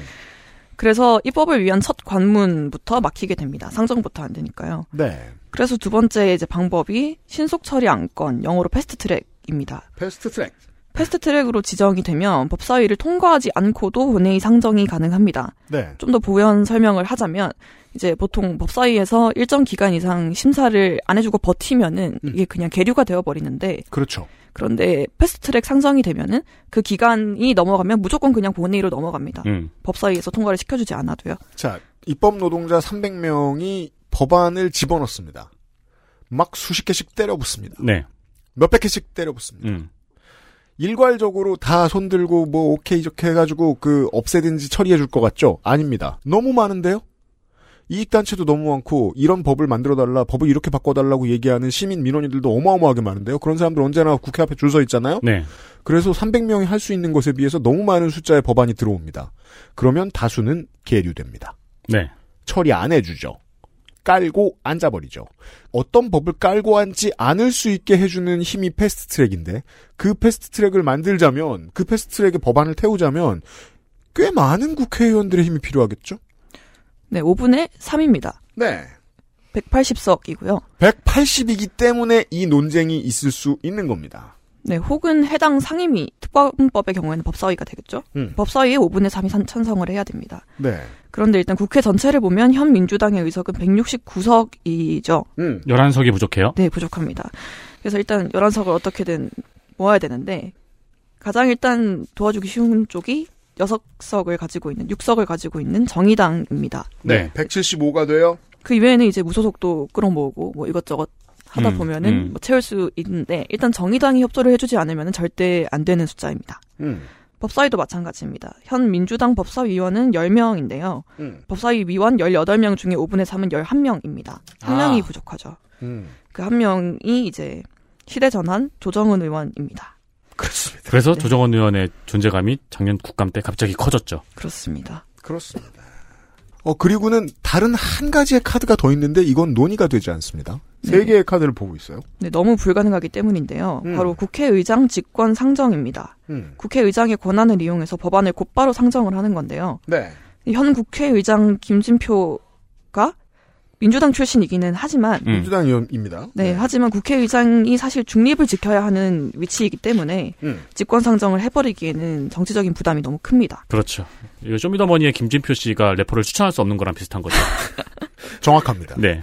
네. 이름이 안 좋네요. 공무원 중에 공무원. 음. 전통의 영역인데요. 이제 이건 상교동계와 동교동계가 물려준 전통이랄까요? 이 양자의 옛날 민주화 세력들이 모두 의회의 힘을 키우는데 온 인생을 바친 정치인들입니다. 그래서 그 중에 국회의장이 나오면 의회를 가장 딱딱하게 보는 사람으로 만들어냅니다. 그걸 음. 옛날 언론에서는 의회주의자라고 불렀죠. 음. 예. 그러니까 의회를 무시하지 못하게 해야 하는 동시에 의회가 편협하지 않도록 관리하는 일을 하는 사람이 국회의장이라는 그런 책임을 씌워준 거예요. 네. 그건 오래된 한국 정치의 전통입니다.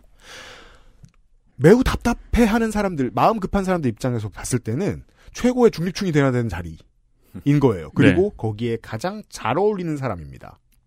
야권에 종교와 경제에 있어서 야권의 엑스맨 음. 김진표 의원 같은 사람 음. 말이죠.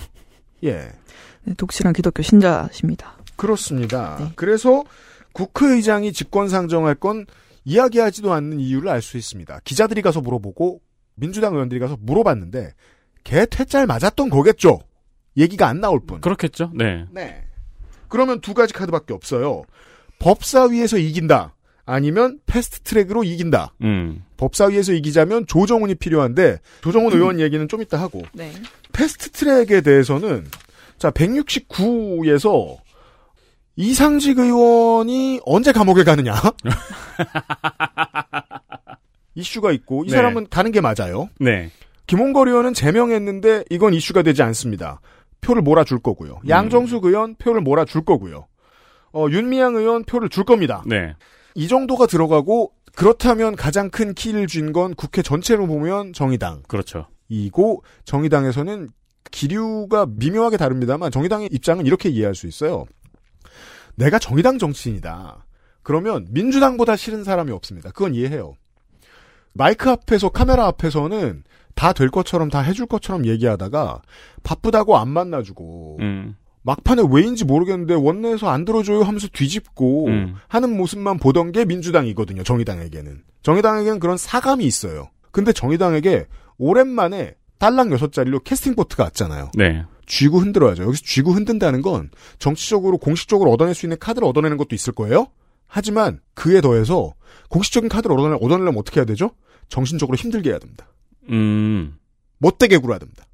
S 대 M을 만들어야 됩니다. 카톡 계속 보내고 막. 예. 네. 지금 그걸 할 절호의 기회인 거예요. 정의당 입장에서. 그래서 모멸차게 굴고 시간을 끌 겁니다. 음. 다만 여론이 이상하니까 좀 놀란 건 있습니다. 김건희 여사가 잘한 건 없으니까. 음, 그쵸. 정의당은 그래서 그 사이에서 줄을 타야 되는 거예요. 이거 못됐고 사실 특검을 올려도 괜찮은데 어떻게 해야 특검을 갈 명분을 이게 그냥 민주당 지지자용이 아닙니다를 다 쌓아놓지? 안 그러면 조국대 같은 손해를 볼 텐데 음. 라는 걱정을 하고 있을 거예요. 글을 써야 되는 거죠. 글? 명분만 만들어야 되는 거죠. 네. 네. 명분은 때로 시간으로 볼 수도 있어요. 정의당 입장 그렇습니다. 네, 그래서 한마디로 내놓은 입장이 이렇습니다. 음. 50억 클럽 특검에는 찬성하지만 음. 김건희 특검은 아직 이르다. 이르다. 소환 수사가 먼저다. 음. 라는 입장입니다. 음, 아직 그냥 검찰 수사에서 조금 더 덤벼보자. 네. 실제로 이제 어제쯤에 항소를 했어요. 검찰 네. 수사에서. 음. 이제 그래서 검찰이 조사를 할 수 있으니 일단 소환부터 응하게 하고 음. 더 보고 특검을 하자라는 식으로 결론을 냈고요. 건조 에디터의 입장문이 들어가 있습니다. 네. 그래서 뭐 주된 해석은 이렇습니다. 음. 민주당 이중대가 되면 안 된다. 음. 네. 그 마침 올해 재창당을 선언을 하셨어요. 그렇죠. 네. 그래서 정의당만의 길을 가겠다라고 밝혔는데 9년입니까 10년입니까 만에 이름이 바뀌게 생겼습니다. 헌정사상 가장 오래된 진보정당이죠. 어, 그렇죠. 네. 통합정의당은 아니길. 음. 그래서 김건희 특검에 찬성할 경우에는 이재명 대표를 돕는 모양새가 되고 이게 이제 흔히 말하는 이재명 방탄 꼼수 동조가 되는 음, 것인데요. 네, 여기서 정무 감각이 필요하죠. 저도 그건 맞는 것 같아요. 지금 올라타면 이재명의 갑옷이 된다. 라는 부담감. 네. 당연히 가져야 돼요. 정의당은. 그래서 아예 입장문에서 그대로 쓰셨더라고요. 맞아요. 네. 김건희 특검 입장문에서 봤군요, 이 얘기를. 네, 아예 이제 뭐그 논평인가요? 논평에서 쓰셨더라고요. 네. 이재명 방탄의 꼼수가 아닌지 민주당이 반성을 해야 된다라고 김건희 특검에 대해서 언급을 했습니다. 음. 그래서 14일에는 아예 정의당 차원에서 50억 클럽 특검법을 발의를 하기로 했습니다. 음. 그리고 특별검사 후보자는 양당이 아닌 비교섭 단체 3당, 정의당, 기본소득당, 시대전환에 합의로 추천을 하겠다고 밝혔는데요. 자, 비교섭 단체 3당의 의석을 합하면 8석인데 8석만 합의해가지고 특검 후보자를 낼 수 있다는 법은 어디에도 없어요. 네.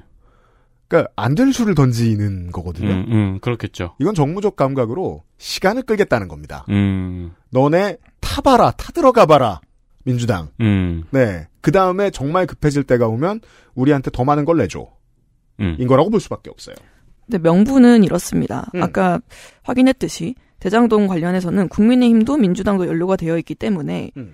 두 당이 특별 검사를 추천을 하면 안 된다. 안안 된다는 된다. 거죠. 네. 인 거예요. 음. 그러면 그것도 여전히, 그러니까 저도 그 얘기가 듣고 이제 좀 부족했던 게 정치적으로는 먹힐 소리인지 모르겠는데 결국 원칙에 어긋나거든요. 네. 어떻게 해도 그래도 된다는 법은 없어요. 그렇다면 도의가 남아요. 도의. 마치 재보선 할 때 지난번에 그 사람 재보선 구실을 주게 된 후보를 냈던 정당은 후보 내지 말라는 게 도의에 의한 거잖아요. 네. 실제로 그러라는 법이 없는데 어떤 도의를 주장했다는 거죠. 그 결론과는 똑같습니다. 280석을 가지고 있는 두 정당이 안 하자면 안 할 수 있기 때문에 시간을 끄는 용도입니다. 음, 네. 민주당을 얼마나 다급하게 만드느냐가 제일 중요한 전략입니다. 네, 그리고 여기 하나를 더 추가를 했습니다. 조건을. 뭡니까? 음. 검찰이 이재명 대표에게 구속영장을 청구할 경우에 음. 체포 동의안에 찬성하기로 한 건데요. 네, 정의당이 무엇의 부담감을 가지고 있는가 하는 포인트죠, 이게 바로. 네. 네, 체포 동의안은 국회의원의 불체포 특권에 의해서 만- 나오는 것인데 음, 국회의원들이 이제 잡혀가는 일이 예전에는 많았잖아요. 많았죠. 네, 그래서 임 회기 동안에는 국회 회기 동안에는 음. 일을 할 수 있게 하자, 부당하게 정치적인 탄압을 받지 않게 하자라는 차원에서 음. 회기 동안에는 국회의원의 구속이나 체포가 불가능합니다. 네. 그렇습니다. 옛날에는 표결하기 전에 야당 의원들 전부 다 쫓아내놓고 지네끼리 표결하고 다시 풀어주고 그랬잖아요. 그러니까요. 그래서 네, 음. 구속이 안 되는 네. 거라고 하더라고요. 네.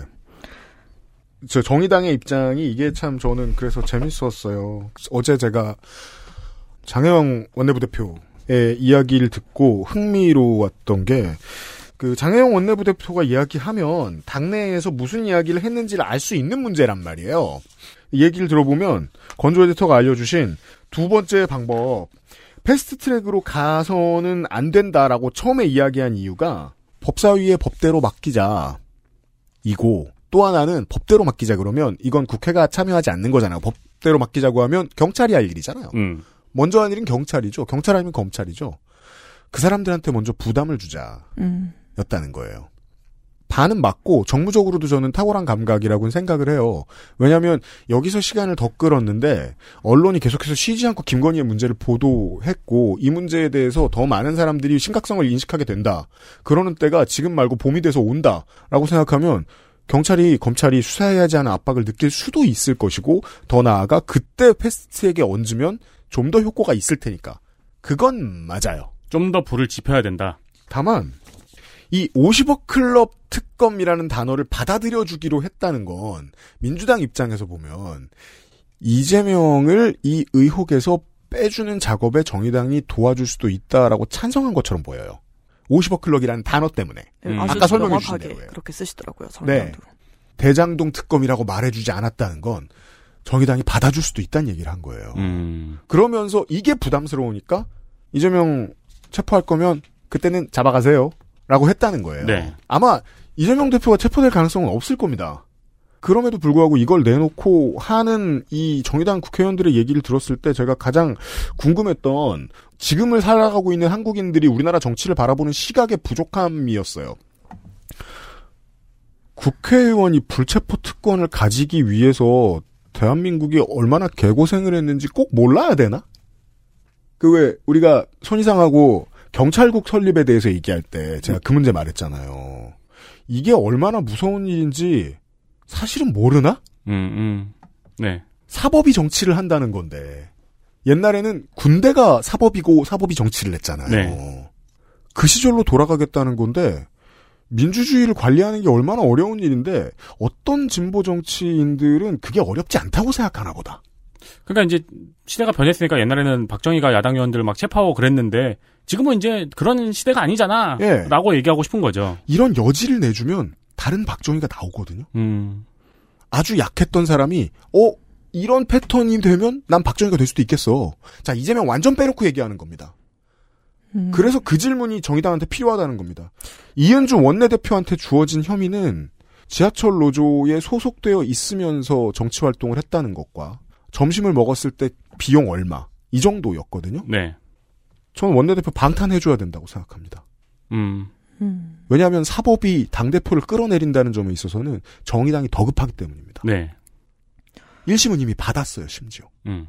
그런데 일단 정의당이 불체포 특권 포기 를 당론으로 채택을 하고 있기는 하더라고요. 맞습니다. 네. 그래서 빨리 그것을 내려놓아야 되고 이재명 대표도 대선 당시에 그걸 공약으로 내걸었어서 맞아요. 네 본인이 지금 그걸 이행하지 않고 있다라는 것을 또 명분 삼아 가지고 네. 얘기를 하고는 있습니다. 한국 여론 전체와 한국 정치 전체의 문제인지도 몰라요. 민주당만 억울할 일이 전혀 아닌 게 10년 동안 안철수 대표가 얼마나 많은 정치용문 메시지를 쏟아냈는지는 그 알씨를 오래 들으셨던 분들은 다 아십니다. 정치인의 모든 특권을 다 뺏어버리겠다고 했죠. 네. 이 얘기는 다시 말해 입법부의 권한을 없애겠다. 혹은 투표할 때 사람들이 쓰는 표의 권한을 권능을 줄여버리겠다는 의미입니다. 네. 근데 그 얘기가 인기 있잖아요. 그러면 민주당 의원들도 얘기합니다. 민주당 정치인도 얘기해요. 특권을 내려놓겠다. 아니 저같이 거리가 먼 사람은 말할 수 있죠. 무슨 소리야 특권을 더 가지겠다고 해. 왜냐하면 그 특권은 국민의 특권이니까. 음, 음. 하지만 반대로 말하잖아요. 민주당도 그런 말했어요. 이재명 대표가 그런 거 잘하는 포퓰리스트잖아요. 실제로. 정의당이 그래서 흔들리는 거죠. 이중대 얘기를 안 듣는 선에서 민주주의를 지켜야 되는 거예요. 음. 이게 이래서 어렵습니다. 아니 저는 정의당이 원내에서 논의를 할 때 전혀 답답한 논의만 오가진 않았다고 느낀 게 모든 사람들의 그 여론을 다 귀 기울이고 있었다고 느끼는 게 패스트 트랙으로 갈 수 있는 조건에 대해서 점차 말을 하기 시작하더라고요. 그렇다면 정치를 멀리 쳐다보는 사람들은 정의당의 입장과 의지를 바라보는 게 제일 재미있습니다. 네. 그래서 처음에 말씀드렸던 겁니다. 이 사람들은 지금 민주당을 골탕 먹여야 돼요. 음. 이게 이제 안 산다고 했을 때 가게 사장님이 갑자기 그럼 뭐 가서 돈 뽑아오면은 수수료 빼줄게, 뭐 이거 빼줄게, 요거 더 줄게 하는 식으로. 그- 그래서 내가 뒤끝을 장렬할 수 있게 해줘야 되는 거예요. 정의당 입장에서는. 왜 지난번에 중대재해기업 처벌법 이렇게 물러났어? 음. 음. 그때 연락 안 받았잖아. 라는 말 한마디 더 할 수 있는 정치적 운신의 폭. 정의당은 그거 가져가야 되고, 그래서 시간을 끌 것이고, 제가 왜 이야기 안 하느냐. 조정우는 아무것도 안 할 겁니다. 법사위에서는 불가능합니다. 음. 이게 궁금하신 분들은 애증의 정치 클럽에 조정훈 의원 인터뷰를 읽어보시면 이런 특징을 읽으실 수 있습니다. 자기가 뭘 할지는 쏙 빼놓고 남 잘못만 얘기합니다. 이게 정치 신인들이 흔히 하는 일입니다. 이런 사람들은 늙을 때 어떻게 하죠? 더 늙, 지금 나이 젊은 사람 아닙니다만 똑같은 일 합니다. 그리고 그런 분들은 정관이 없기 때문에 공천 주는 곳으로 갑니다. 음. 선거 시간 때 같은 공천 못 받아서 창당한 우리 전문가분들 중에는 이제 공천을 받을 것 같으면 거대 양당에 들어가는 분들이 있죠. 네. 조정원 의원하고 가장 비슷한 분이 이낙연계로 불리웠던 셀프 미니 정당을 만들어서 서울에서 출마한 적이 있던 이상희 교수라고 있습니다. 음. 조정훈 의원하고 가장 비슷한 패턴의 정치인이었는데 이분들은 조금 더 러브콜이 센 쪽 의 정치적 이익을 그당 뺏지 안 달고 대변합니다. 조정훈 의원 지금 그거 하고 있습니다. 그 점에 있어서는 금태섭 의원하고도 패턴이 비슷하기 때문에 예상하는 게 어렵지 않습니다. 법사위에서는 통과할 수 없습니다. 정의당이 그래서 법사위에서 통과하도록 압력을 주면 되지 않겠어요? 라는 말은 너네 고생해봐라. 너무 음. 똑같은 말 많이 하네요. 그러네요. 말고는 없습니다. 네, 조정훈 의원도 조건을 걸기는 했습니다. 네. 이재명 대표 사퇴인데요. 그리고 50억 클럽이 아니라 대장동 특검이라고 말했습니다. 그렇죠. 네. 정의당과 미묘하게 다른 게 아니에요. 확 다릅니다. 음. 네, 이재명 대표 사퇴를 조건으로 대장동 특검에 동의하겠다. 그리고 김건희 특검은 정의당과 유사하게 항소가 가능하니 지켜보자라고 밝혔고요. 이 조건들을 들어보시면 알 수 있는 게 있습니다. 정의당과 다르게 시대전환은 얻어내고 싶은 게 없습니다. 그러게요. 당대표의 사퇴를 원하죠? 음. 그럼 그건 민주당의 박용진 의원의 태도하고는 달라요. 민주당 박용진 의원은 그 자리 비면 그 티오가 내 거다라고 생각하기 때문에 열심히 하는 사람인 거고 조정원 의원은 그럴 수 없잖아요. 근데 다른 조건이 없어요. 시대전환이란 정당이 받고 싶은 조건이 없습니다. 안철수 사태. 속마음은 그거 아닐까? 그래서 좀 더 비판의 언어가 다르기도 한 것 같아요. 네. 민주당 특검 추진은 정치 쇼나 다름없다. 그리고 대통령 배우자를 이용하는 거는 자극적인 소재에 올라타는 거다라고 꼬집고 계십니다. 뭐 작년 국감 때도 그렇고 조정원 의원은 대체적으로 옛날에는 되게 잘 봤는데 작년 국감 때부터 무슨 말 하는지 잘 모르겠어요. 그래요. 이제 제가 장경태 의원이 비판을 받아야 하는 지점들 중에 저는 언제나 이렇게 표현하거든요. 남들 다 이해할 것 같은 말을 굳이 저렴한 용어로 말하지 마라. 음. 이미 다 알고 있다. 시대전환을 태세전환이라고 부르는 것 같은 거 말이에요. 음. 느끼고 있어요, 다들. 클럽장님 목소리 내셔도 됩니다. 계속 가만히 있을 필요 없습니다. 조심하, 예, 지금 이제 파일럿이기 때문에 몸을 조금 사려야 하기 때문에 지금 아, 네. 분위기 파악 중입니다. 광고 뒤에는 어, 분위기 파악 끝났습니다. 열심히 하세요. 혹시 조정원 의원 네. 애증의 정치클럽이 직접 인터뷰했는데 만나봤던 분이 누구세요? 두분 인터뷰- 중에 한 분이세요? 아니면 네. 아, 저희 같이 갔었습니다. 아, 네. 그때 인상이 어땠습니까? 아, 참, 돌아가시는구나. 돌아가 죽, 죽어요? 죽었어요? 죽었어요? 가땜이 나 그건 몰랐냐? 그럼 지금 누구야? 지금은 누구야 그럼? 아, 네. 스파이는 아니고요. 네. 멀리 돌아가신다. 네, 말, 말을 할 때 좀 돌아서 간다. 약간 생각보다 핵심을 바로 찌르지는 않는다라는 거였고요. 그리고 본인 관심 있는 주제에만 관심 있다. 뭐 그건 뭐 그렇게 대단히 나쁜 일은 아닙니다. 네, 근데 그거는 이제 확실히 굉장히 자세히 설명을 하시더라고요. 아는 거 잘한다. 네, 아는 거 잘하신다. 네. 플랫폼 뭐 이런. 예를 들어 뭐 제가 김종대 의원 만났을 때 네. 인생이 다 밀떡이잖아요. 음, 음. 밀리터리 물어봐야 될 거 아니에요. 음. 그거 잘 알고 나머지 관심 없고 오케이 영원히 국방에 계시라. 그쵸. 예, 조정훈 의원도 그런 자기의 전문 분야가 있을 텐데 다만 저도 이제 그 텍스트를 보면서 그런 느낌 받았거든요. 정치인들이 직접 찌르고 들어가는 어휘를 쓸, 다, 다 답답해요. 직접 찌르고 들어가는 어휘를 쓸 때는 뭉뚱그린 어휘로 공격성만 내보이고 straightforward하게 말한다고 생각했는데 알고 보면 내용이 없는 점잖게 말한다고 생각할 때는 그거보다 좀 더 물러선 것처럼 느껴지지만 실제로 내용은 똑같아요. 내용이 없죠. 잘해야 됩니다. 그리고 그런 사람들은 여지없이 재선되고 삼선돼도 똑같은 사람이었어요. 그러면 그 사람 입장에서 생각할 수밖에 없잖아요. 재선 말고 저 사람이 뭘 원하지? 모르겠다. 그럼 실력 없는 정치인이라고 봐야 하는 거 아니냐는 겁니다. 음, 네. 아, 저는 그 인상을 좀 깊이 받았습니다. 더 하실 말씀 있어요? 아니요. 끝났습니다. 왜냐면 우리가 이렇게 열정적으로 들러붙는 이슈가 아니거든요. 네. 네. 해야 해서 했어요. 건조해서 수고하셨습니다. 감사합니다. XSFM입니다.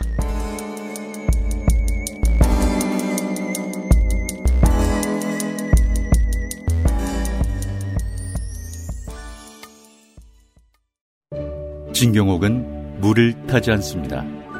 진경옥은 대량 생산하지 않습니다. 진경옥은 항아리에서만 중탕합니다. 진경옥은 엄선된 원료만 사용합니다. 진짜를 찾는다면 진경옥입니다. 고전의 재발견 진경옥 평산네이처 포털 사이트에서 토마토를 검색한다. 타임지가 선정한 10대 슈퍼푸드. 남녀노소 누구나 스테미너, 다이어트, 저칼로리. 음, 세상에 몸에 좋은 건 많지.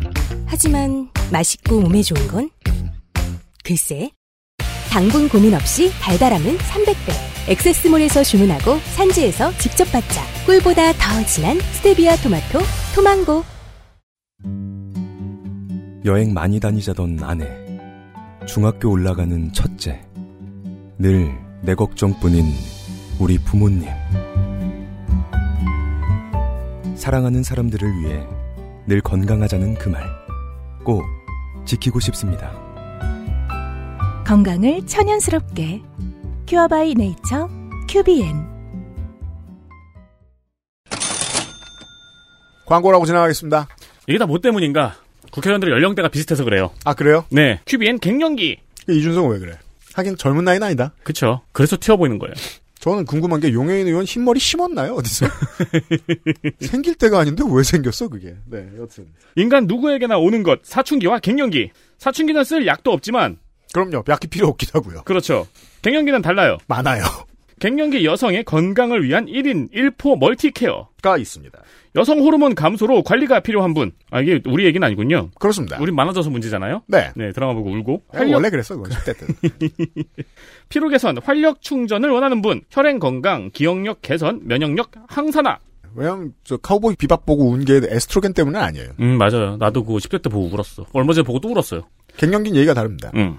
따지고 보면 이 제품이 필요하지 않은 사람은 없어요. 다만 갱년기 여성에게 특화된 제품이죠. 그렇습니다. 네, 그러니까 뭐 혈행 건강, 기억력 개선, 면역력 항산화가 필요 없는 사람은 없죠, 사실. 회화나무 열매 추출물이 인체 적용 시험 결과 쿠퍼만 갱년기 지수 11가지를 개선시킴을 확인했습니다. 요렇게 말해도 되는 경우가 있습니다. 맞습니다. 음. 같은 원료가 같은 양으로 들어간 타 브랜드의 제품 가격을 확인해 보시면은 그건 큰 차이가 있습니다. 큐비에는 이게 셌습니다. 네, 큐비엔이 왜 이렇게 자신이 있는지 확인할 수 있죠. 30대 후반부터 40대 여성들 혹시 힘들다면 도움을 받아보시기 바랍니다. 갱년기가 이렇게 내려갔어요? 친구들 얘기 들어보면 뭔가 오고 있다. 무언가가 내 몸을 바꾸고 있다. 이런 말은 하죠. 4, 50대라고 생각을 했는데 3, 40대네. 네. 액세스몰에서 확인해 보시기 바라고요.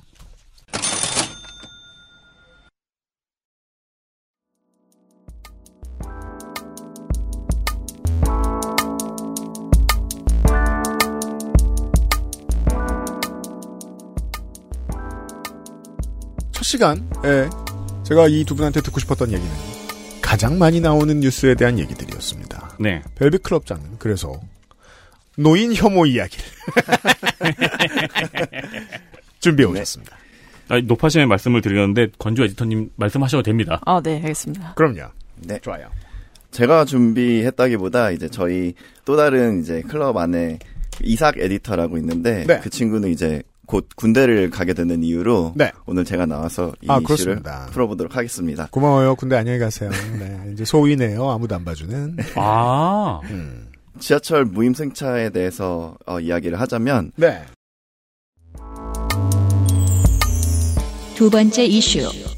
지하철의 적자와 노인의 나이.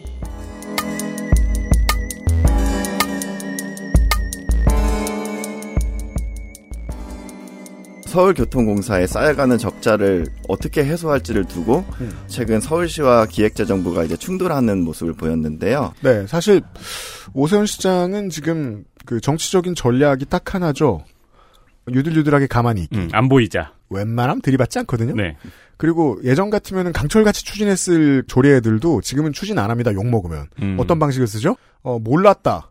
나중에 알고 대노했다. 음, 음. 라는 방식으로 걷어들이죠. 네. 그런 서울시인데 기재부랑 들이받을 일 없거든요. 이건 너무 힘들다는 겁니다. 서울시가 혼자 처리하기에. 네. 그렇습니다. 그래서 서울시가 요구하는 거는 크게 두 가지로 볼 수 있겠는데요. 음. 첫 번째로는 65세 이상으로 규정된 무임승차 연령을 상향해야 된다. 65세를 높여라. 네.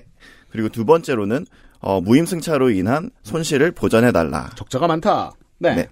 하지만 기획재정부는 지방 공기업이 관리하는 도시 철도 요금은 지자체에서 정할 문제다. 이게 법이다. 네. 그리고 비용 보전 그렇기 때문에 역시 어렵다 그런 입장입니다. 알아서 해라. 지방세 있잖아. 음. 국세 주는 거 있잖아. 거기 쓰시든지. 네. 그래서 이, 이거는 이제 서울시 문제뿐만이 아니라 현재 대구시에서도 어, 지하철 무임 승차 연령 상향을 검토한다는 소식이 또한 전해졌습니다. 네. 대구, 광주, 대전, 부산 다 같은 입장일 겁니다. 그렇습니다. 야, 근데 신기한 게 세종에서는 시내버스 전면 무료를 한다 그러는데. 그렇죠. 네. 지자체의 권능이 사람들의 삶을 얼마나 바꿀 수 있는지에 대한 문제인데요. 음. 물론 쓴다고 다 좋은 건 아닙니다만 엄청난 차이가 있을 수 있다는 거죠. 서울 지하철은 적자가 얼마인지에 대한 얘기부터 어, 기초부터 따져봅시다. 네. 그래서 지하철 적자가 도대체 얼마나 심각한 상황이길래 이럴까 들여다보자면 음. 어, 서울 지하철 1호선에서 8호선을 운영하는 공기업 서울교통공사는 2020년과 2021년 각각 약 1조 원에 달하는 적자를 냈습니다. 어, 매년 1조씩. 네, 그렇습니다. 그래서 지난해까지 누적 적자로만 따지자면 무려 그것이 모여서 다 16조 원이 된다고 합니다. 네. 적자의 원인으로 꼽히는 것은 8년째 동결된 지하철 이용 요금과 65세 이상 노인 등에 대한 무임승차 혜택입니다. 서울뿐만이 아니라 부산이나 대구 등 주요 대도시의 지하철 역시 적자 규모가 수천억 원에 달하고 있습니다. 네. 전체 적자의 30%에서 35% 정도가 이제 무임 승차로부터 비롯된다고 하는데 음. 1981년 제정된 노인복지법은 만 65세 이상을 노인으로 설정하고 있습니다. 그렇습니다. 그래서 우리나라에서는 84년부터 65세 이상 노인에게 지하철 요금을 완전히 면제하고 있습니다. 음. 네. 환갑잔치 크게 하던 그때. 그렇습니다. 군부 정권 때입니다. 그러나 그동안 노인 인구 비중이 굉장히 크게 늘어났습니다. 1984년에는 4%였던 노인 인구가 2022년에는 17.5%, 그러니까 4%에서 17.5%가 됐습니다. 네 배가 늘었고요. 이거는 사회 분위기에서 어떤 점으로 느끼 공기를 어떻게 느낄 수 있냐면 우리 어릴 때 보던 가장 흔한 단어 중에 사라진 단어가 있습니다. 공경. 노인 공경. 이라는 말 없어졌죠. 네. 네. 왜? 너무 내서. 네. 일일이 다 공경하고 다녀 내가 그걸. 공경하실 분이 너무 많아서. 그렇습니다. 다르게 어떻게 느낄 수 있냐면은 뭘 공경해 내 친구인데 그게 난데. 네. 1호선에 앉아 있으면 느낄 수 있어요. 그럼요. 근데 진짜 요즘에는 그 칠순 잔치도 거의 안 하지 않나요? 거의 안 하는 추세고 일단 사람들 불러 모으는 거는 거의 안 하는 추세죠. 여행을 간다거나. 맞습니다. 네. 제가 어렸을 때만 해도 외할아버지 이제 환갑 잔치를 한 기억이 있는데 음. 요즘에는 거의 그것도 없어진 것 같아요. 환갑 막 다 불러 모아가지고 뷔페에서 이상한 사탕 같은 거 쌓아놓고 하고 막 그랬잖아요. 네. 지금 환갑연 한거 아니야? 지금은 환갑연 하면 재벌집 막내 아들이죠, 이제. 음, 그쵸. 네. 아무튼 그래서 노인 무임승차가 지하철 적자의 주 원인으로 지목되면서 무임승차 연령을 높이자는 의견이 나오기 시작했습니다. 사실 한 20년째 떠들었어요, 이거. 그쵸. 네. 네. 그래서 여기서 두 가지 질문이 생기는데요. 이두 가지 질문을 위주로 풀어보도록 하겠는데 첫 번째는 적자는 그러면 어떻게 잡을 수 있을까? 그리고 두 번째는 그렇다면 도대체 몇 세부터 노인이라고 해야 되는 걸까? 아, 우, 내 나이가 어때서? 그렇죠. 사랑하기 딱 좋은 나이는 노인인가 아닌가. 네.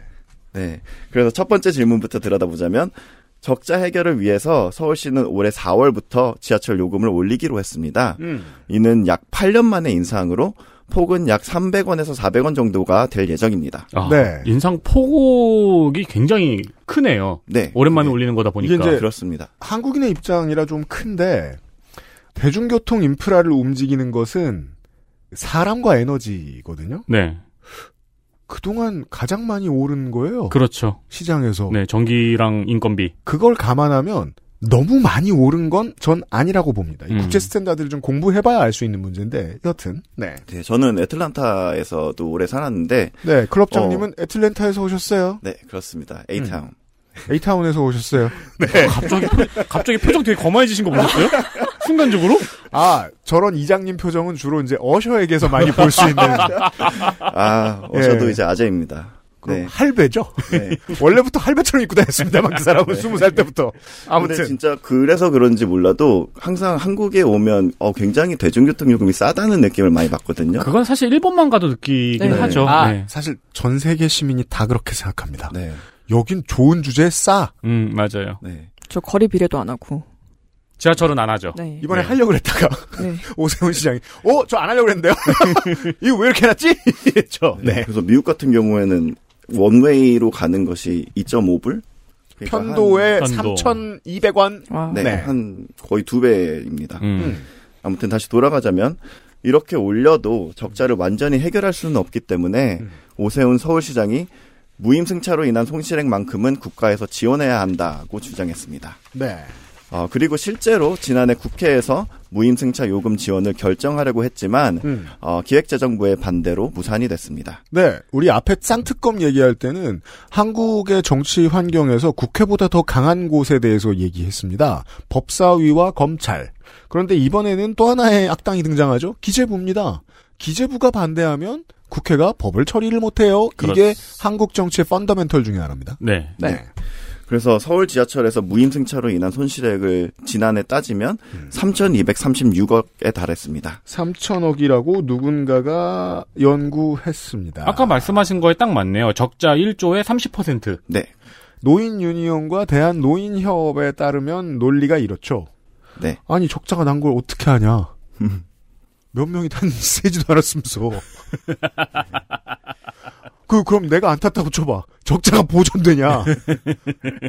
어차피 빈자리 앉은 건데라는 있죠. 근데 반대쪽에서 하는 얘기는 그거를 받아야 되는 거를 안 받았기 때문에 적자가 발생했다. 또 이렇게 뭐 풀어가기도 하더라고요. 그렇죠. 근데 노인은 또 그렇다고 우리가 돈을 내고 타진 않을 건데 같은 느낌이죠. 그냥 안 탈 건데. 그렇죠. 네. 네. 그래서 서울시의 논리를 보자면 대략 이런 논리인데 어, 무임승차가 현재 적재 최대 원인이다. 음. 이는 중앙정부의 복지 정책 때문에 실시하고 있는 것이다. 중앙정부가 실시한 정책이다. 네. 내가 하라고 했잖아. 네, 그러니까 당연히 국가가 비용을 부담해야 한다. 그럼 돈도 줘야지. 네, 실제로 한국철도공사 코레일 음. 이건 국영기업이죠. 네. 여기는 무임승차 손실의 70%를 현재 보전받고 있습니다. 여긴 국가철도 회사니까요. 네. 어, 물론 기재부는 그렇게 말했습니다. 코레일은 국영기업이다. 음. 그리고 지방자치단체가 운영하는 도시철도는 지자체 소관이다. 그러니 중앙정부가 비용을 지원할 수 없다는 입장입니다. 서울시의 말이 맞는 게 하나 있죠. 그러면 조례로서 이 노인들에게 요금을 내라 마라 할지 할 권한도 서울시 의회에 주시든지. 그렇죠. 그러니까 이거는 빵 사와 네 돈으로잖아요. 예. 아무튼 그래서 지하철 무임승차로 인한 손실액을 줄이기 위해서 무임승차 연령을 70세로 상향하는 주장도 제기가 됐는데요. 70. 네. 홍준표 대구시장이 먼저 70세 인상을 꺼냈고 음. 서울시 또한 연령 상향을 위해서 노인복지법 개정을 요구하고 있습니다. 그렇습니다. 서울시에서 무임승차 연령을 70세로 올리면 매년 약 1,500억 원의 손실을 줄일 수 있다는 것으로 계산이 됩니다. 작년에 3,200억이라고 주장했으니 절반쯤 깔 수 있다는 소리를 하는 거예요. 네. 그런데 아까도 말했던 그 조항의 해석에 있어서 음. 이제 서울시와 기재부의 해석이 엇갈리는데요. 음. 노인복지법 조항 자체는 이렇습니다. 네. 국가 또는 지방자치단체는 65세 이상의 자에 대해서 대통령령이 정하는 바 여기서 이제 대통령령이라는 걸 주목해야 되는데요. 아, 그래요? 음. 네. 이것에 의해서 국가 또는 지방자치단체의 수송시설 및 고궁능원, 박물관, 공원 등의 공공시설을 무료로 또는 그 이용을 할인하여 이용하게 할 수 있다. 그래서 법률 단어이기 때문에 조금 이제 바로 안 와닿을 수 있는데 음. 아, 네. 여기서 제가 말씀드릴게요. 네네. 서울시의 주장대로 모순되는 점이 있죠. 대통령령으로 정했는데 왜 시가 책임지나요? 네. 라는 얘기잖아요. 네. 대통령령인 것도 중요하고 맨 마지막에 할 수 있다는 이것도 중요합니다. 네. 안 해도 된다. 네, 그렇습니다. 그래서 기재부는 결국 하는 말이 이 조항은 강행 규정이 아니다. 이거는 권고 사항이다. 그리고 연륜 조정은 지자체가 결정할 일이다. 하지만 여기에 대해서 서울시는 지자체가 할인율을 결정하면 그것은 위법 소지가 있다고 어, 그런 해석을 했습니다. 왜냐하면 여기에서 대통령령이 정하는 바에 의하라는 어, 그런 조항 때문인데 음. 아, 서울시장은 지금 윤핵관의 신기를 건드리고 싶지 않아요. 네. 그래서 그랬다가 빨갱이 취급당하거든요, 요즘은. 아니 그것도 그거고 재선이 안 되겠죠. 어, 그것 네. 당연하고. 네. 그러니까 기재부가 시켜서 올렸습니다라고 말할 수가 없잖아요. 음. 네. 아무튼 그 대통령령에는 뭐가 있냐? 구체적으로 65세 이상에게 할인을 적용할 수 있는 공공시설 종류와 할인율이 이 대통령령에 구체적으로 명시되어 있습니다. 그래서 서울시는 그냥 정부 차원에서 법을 개정하라 이렇게 요구를 하고 있습니다.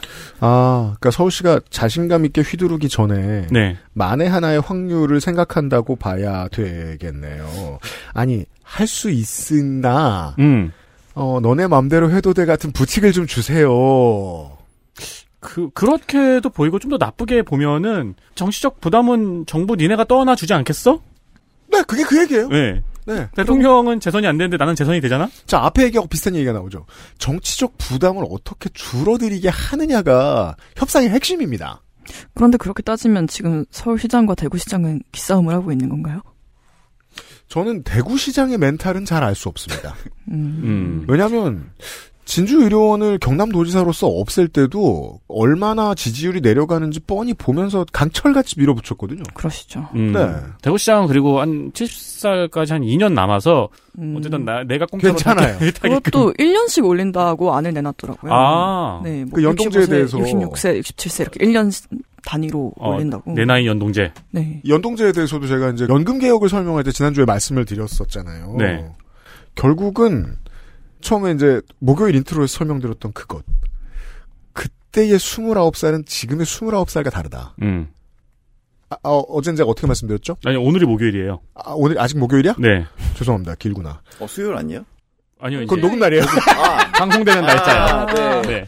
아, 아직 방송을 잘 몰라서. 왜 저까지 바보가 되는 거예요? 하여간 공기란 제가 종종 이런 중요한 일을 해요. 아, 네. 그 정치인 29살의 김대중과 29살의 류호정은 다른 거예요. 네. 같은 해에 데뷔했지만. 음. 왜? 중위 연령이 답입니다. 음. 그땐 마흔 살면 건강하면 대단한 거였잖아요. 네. 지금은 예순에 경로당에서 커피 떠오려고 해도 안 돼요. 못 들어가요. 예순에 와도 안 돼요. 네. 중위 나이가 이만큼 올라갔어요. 어떤 걸로 알 수 있죠? 옛날에 보도 사진전 같은 거 보면 저 할머니 누구야 싶은 사람 제 나이예요. 어. 아, 얼마 전에 돌았죠. 네. 예. 34세인데. 음. 네. 괄호 34세인데. 아니, 저는 요즘에 계속 느끼는 게, 그러니까 네. 저희가 어렸을 때 봤을 때, 음. 고두심 씨는 항상 아줌마 역할이었단 말이에요. 그냥 90년대 막. 이때. 그렇죠, 그렇죠. 80년, 90년대 이때 막 아줌마 역할을 하는데, 음. 지금도 어떻게 보면 그 롤이 안 바뀌었는데, 네. 지금 정말 화제가 되는 어떤 드라마, 로맨스 드라마 특히 그 주연을 보면 아직도 현빈, 뭐 손예진 이런 사람들이 네. 아직도 로맨스 드라마를 주연을 맡고 있는데 맞아요. 그 사람들 나이는 지금 40대 거의 40대잖아요. 그러니까 김수미 씨가 떠오를 때는 할머니 역할을 맡아야 될 게 30대 배우였던 거예요. 음. 근데 현빈 씨의 전성기에는 40대 중반도 로맨스 주인공인 거예요. 그렇죠. 네. 옛날 30대 유동근 씨하고 지금 공유 씨 사진 놓고 보면은 근데 그땐 왕이었잖아요. 그죠. 지금 그냥 평범한 직장인 주인공이에요. 음, 도깨비이기도 하고 아 나이는 더 많구나. 왜? 중위 연령은 그 나라 사람들의 대표예요. 한국 중위 연령 45입니다. 45이면 그게 그냥 사회의 중추인 거예요. 이 사람이 생각하는 게 트렌드고 이 사람이 제일 많이 소비하는 게 핫한 거예요. 음. 근데 은퇴할 날이 20년밖에 안 남았어요. 기업의 입맛에 맞게. 음. 이게 문제죠. 그렇죠. 기업은 중위 연령이 바뀌는데 은퇴 연령을 높여줄 생각이 없어요. 그러면 아무리 사람들이 건강해지고 오래 살아도 옛날하고 똑같이 65세가 은퇴해야 되는 사람들이 된 거예요. 아직 일해도 되는데 일이 없어지면 어떻게 되죠? 사람들은 병에 걸립니다. 우울해지거나 음. 입맛에 맞지 않는 일을 하다가 넘어지거나 박판구 변호사의 명언이죠. 넘어지면 그때부터 죽는다. 10년 뒤에 죽으나 1년 뒤에 죽으나 똑같다. 네. 그래서 이 문제 때문에 노인복지로 간단한 업무들을 시키는 데 국세가 들어가야 했던 거죠. 이 사람들한테 겁나 적은 돈을 주고 별것도 아니라고 느껴질 만한 일을 시키면 그 사람들의 인생에 건강해질 수 있는 중요한 요소가 생긴다. 책임감. 그리고 일정한 시간을 쓰는 행위. 이게 병을 막아주죠. 그 말은 정치인이 하기엔 너무 어려운 말이긴 해요. 뭐? 방금 하신 말씀. 뭐 쉬었겠 그러네. 네. 네. 그렇습니다. 일을 해야 안 죽는다는 말은. 네. 아, 그 재밌는 것도 생각났어요. 네. 이문세 씨가 별이 빛나는 밤에를 진행할 때 20대였어요. 맞아요. 정말요? 아, 오래 오래 오래 했어요. 어. 은퇴할 때 30대였어요. 어 그런가? 12년 하셨거든요. 김기덕 아나운서 부장께서 2시에 데이트 진행할 때 20대였어요. 거기서 물러날 때 40대였어요. 음. 옛날에는 사회의 주인공이 그 자리에 오죠? 그럼 바로 주인공 자리가 나왔습니다. 음. 물론 그들 입장에서는 계단은 오래 걸었을 거예요. 하지만 지금 세대가 보기엔 다르죠. 지금은 40살도 신인이에요. 맞아요. 그러면 60대 개념도 바뀌어야 될 거 아니에요. 음. 이제 노인의 나이가 어떻게 돼야 되는 걸 생각해야 될 때입니다. 그래서 이제 두 번째 질문으로 자연스럽게 넘어온 것 같은데요. 그래서 몇 세부터 노인이라고 불러야 될까? 네. 이 질문이었는데 서울에 거주하는 노인을 대상으로 설문을 진행한 게 있는데 어, 이들은 평균 72.6세, 한 73세부터 이제 노인이라고 생각한다는 그런 결과가 나오기도 했습니다. 음. 그렇게 앞서 말했던 것처럼 이제 노인에 대한 어떤 우리가 시선도 많이 바뀌고 있는데 음. 문제는 정치권에서 이제 이게 부담이 커서 꺼리고 있다는 것입니다. 음. 음. 노인 무임승차 혜택을 축소하면 곧 노년층 지지자를 잃게 될 수 있기 때문입니다. 네. 게다가 보수 정당이 지금 여당이란 말이에요. 이표 그렇죠. 없으면 죽어야 돼요. 음. 네. 근데 대구시장은 이래도 자기 찍을 거란 건 알죠. 그렇죠. 네. 대구니까 가능하죠. 대구는 그렇죠. 네, 근데 제가 산증인이라 알고 있습니다. 서울시장은 대구분입니다. 서울시장은 쫄리죠. 그렇죠. 네. 그래서 서울시도 조례 개정에 소극적이고 기재부나 중앙 정치권 역시 법 개정에 이렇게 선뜻 나서지 않는 것도 결국 노년층의 반발을 살 수 있다는 정치적 부담 때문으로 보이는데요. 네. 하지만 정치적 계산을 뒤로 하고 봐도 지하철 무임 승차 혜택으로 인해서 노인들의 외부 활동이 활발해지면서 아까 말씀 잠깐 했듯이 음. 건강을 증진하고 우울감이 감소하는 등 긍정적 효과도 있다는 점도 이제 지적이 됩니다. 사실 그게 제일 중요한 점이라니까요. 그렇습니다. 아무리 봐도. 제가 그래서 그런 얘기 했잖아요. 부모들 유튜브 본다고 잔소리하지 마라. 음. 너네들 그만큼 치매 예방하는데 부모님 도와준 적 있냐. 그러니까 유튜브만한 효자 없어요. 사실 우리가 일상생활에서 발견할 수 있는 가장 인싸력이 높은 고관은 지하철 노인석이거든요. 음. 거기는 이렇게 앉자마자 말을 거시잖아요. 어디 가세요? 하면서. 음. 그럼 좀 있다가 거기 한 열 분들이 이렇게 막 담소 나누고 말 놓고 막 그래요. 어, 이동형 경로당이군요. 어, 그렇죠. 내가 전 이동형 경로당이라고 하지. 이동형 씨. 민주당 분열 지지 경로당.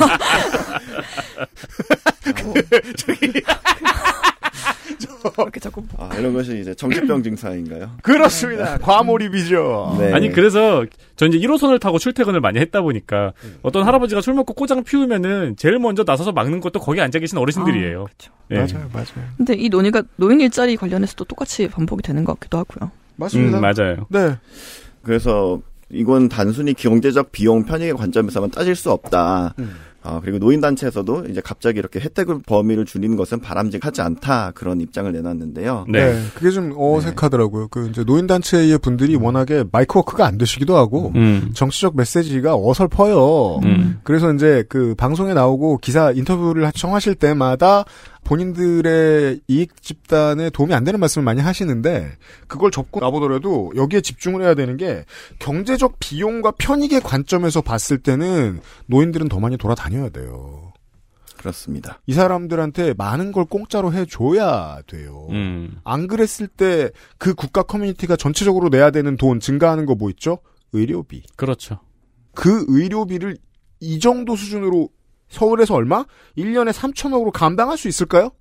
몇 명 고쳐주지도 못합니다. 음. 고쳐줘도 재구실도 하기도 힘듭니다. 사람의 건강이라는 게 그래요. 그 예상되는 손해를 얼마나 막아주고 있는지에 대한 용역이 필요해요. 그렇죠. 네. 그러니까 쉽게 말하면은 탁골공원 가가지고 어르신을 만나가지고 담소 나눌 정도는 해드려야 되는 거 아니냐. 네. 이 문제가 오늘의 결론입니다. 더 보시죠. 네. 그래서 우리는 이제 교통요금을 가지고 이 얘기를 나누고 있지만 몇 세부터 노인이냐 이거는 정말 단순한 질문이 아닙니다. 음. 왜냐하면 한국만 봐더라도 당장 2년 후인 2025년은 어 65세 인구가 20% 이상인 초고령 사회로 우리가 진입할 것으로 보이기 때문입니다. 다섯 명중한 명은 65세. 네, 음. 그렇습니다. 네. 네. 그래서 뭐 연금가액 연령에 대한 상한 조정, 정년 연장과 같은 논의들이 꾸준하게 제기되고 있는 것은 결국 변화하는 사회에 맞는 제도적 개선이 필요하다는 신호로 볼 수 있지 않을까요? 그렇습니다. 결국은 사회 전체의 그림을 돌아봐야 되는 게 한국이나 일본처럼 호봉제를 적극적으로 도입하고 있는 나라의 자본이 특히 이 문제를 싫어합니다. 정년 연장. 음. 사실 뭐 유럽에서도 마찬가지긴 한데요. 이제 정년을 남녀 모두 똑같이 연장했다고 말하지만 실제로는 그러면 연금을 수령하기 위해서 여성이 더 오래 일해야 된다라거나 네. 뭐 이런 문제 때문에 좌파에서 반발을 하기도 하고 네. 정년 연장을 하면 주로 팔팔한 사람들이 나와서 반발을 다 합니다. 거의 무조건. 근데 그래서 이제 그런 옵션들도 붙이잖아요. 그럼 더 일할 수 있는 사람들은 더 일하고 조금만 있다가 은퇴하면 받으면 어떨까요? 같은 옵션도 주잖아요. 음, 음. 저는 그거 다채롭게 마련해야 된다고 보고 기본적으로 그 우리 모레 이 시간에 정재훈 약사하고 생로병사에 대한 얘기를 할 거 아닙니까? 그때도 이 얘기 나오는데요. 결국 평균적으로 다들 조금씩 건강해졌잖아요. 네. 그러면 노동이 인간의 본분인데 일자리를 더 줘야죠. 음. 연금을 받는 게 인간의 본분은 아니잖아요. 이거 설득해 나가야 하지 않느냐 한다는 겁니다. 네, 네. 일 더 할 수 있대잖아요. 음. 그러자면 자본을 움직여야 돼요. 자본이 이 사람들을 좀 더 오래 섭, 섭외할 수 있도록 해야 돼요. 공공근로로만 늙은 수천만을 다 때울 수는 없는 일이니까. 사회 전체적 문제입니다. 그냥 지하철 1호선에서 유튜브 보고 있는 할배 할매 몇 사람의 문제라고 보면 안 됩니다. 윤석열 정부는 그 두 개를 둘 다 하는군요. 생각해 보니까.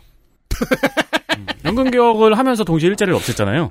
그렇죠. 그렇죠. 아 없애려다가 어, 다시 네, 살렸죠. 다시 살렸는데 또뭐 경제 때문이라고 하고 또 언제든지 다시 또 줄일 수 있을 것 같은. 호시 호시탐탐. 네. 네. 그래서 제가 그 연금 개혁 얘기할 때 말씀드렸던 게 그거잖아요. 일부 학자들이 그런 주장을 또 하더라고요. 전 몰랐는데 연동시켜라. 음, 네. 센서스의 중위인구 값을 보고 연금을 받는 나이를 연동시켜라. 그래서 늘리고 그럼 만약 역전이 일어날 수도 있죠. 어떤 나라에서는 이민이 엄청 들어왔어. 그럼 갑자기 연금 받는 나이가 확 깎일 수도 있는 거예요. 그건 그냥 사회가 천재지변으로 보고 가자. 저는 사회 전체 구성원이 우리나라를 구성하는 사람들이 어떻게 바꿨고 어떻게 늙어가고 있지를 이해하게 되면 정치에 대한 이해도 높아지지 않겠습니까?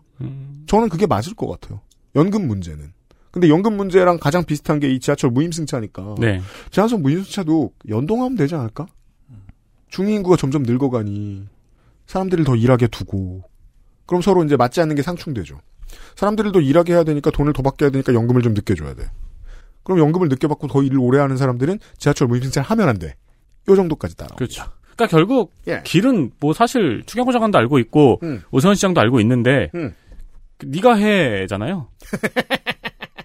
누구 눈치를 보는 건지는 음, 그렇죠. 네, 네. 모르겠지만 그리고 짧게만 보면 굳이 저런 소리 안 해도 된다고 생각합니다. 저는. 왜냐하면 지금 제가 2022년 서울시 예산 현황을 보고 있는데 2022년 겁니다. 도로와 교통에 드는 2조 2,230억 원이 있어요. 이 중에 대중교통에 1조 600억이 들어가거든요. 서울시 예산입니다. 3천억 배정 못할 정도는 아닙니다. 총계 44조예요. 음. 올해는 더 많을 거려 돈. 써도 돼요. 음. 3천억 가지고 뭐라고 하는 거 쪼잔한 거거든요. 근데 쪼잔하게 왜 들이받지? 혹은 들이받아서 가격을 올리거나 더 나아가서는 1, 2, 3, 4, 5, 6, 7, 8 호선을 사철로 만들기 위해서는 아닐까? 아, 둘이 팀플레이다. 라는 질문을 하는 쪽이 훨씬 현명하다고 생각합니다. 음. 3천억은 거대한 돈이 아닙니다. 서울시의 입장에서. 다시 한번 기억해 주세요. 저, 막- 그렇지. 저 말고 하지 않는 말. 한 달 5만 5천 원 대중교통 결합 상품. 음. 거기에 킥보드가 껴있다. 왜 국가 혹은 지자체의 사업으로 킥보드한테 돈을 줘야 됩니까? 음. 나중에 사철 탈 때 이렇게 하시라고 연습시키는 거 아니에요? 네. 이런 이슈까지 있습니다.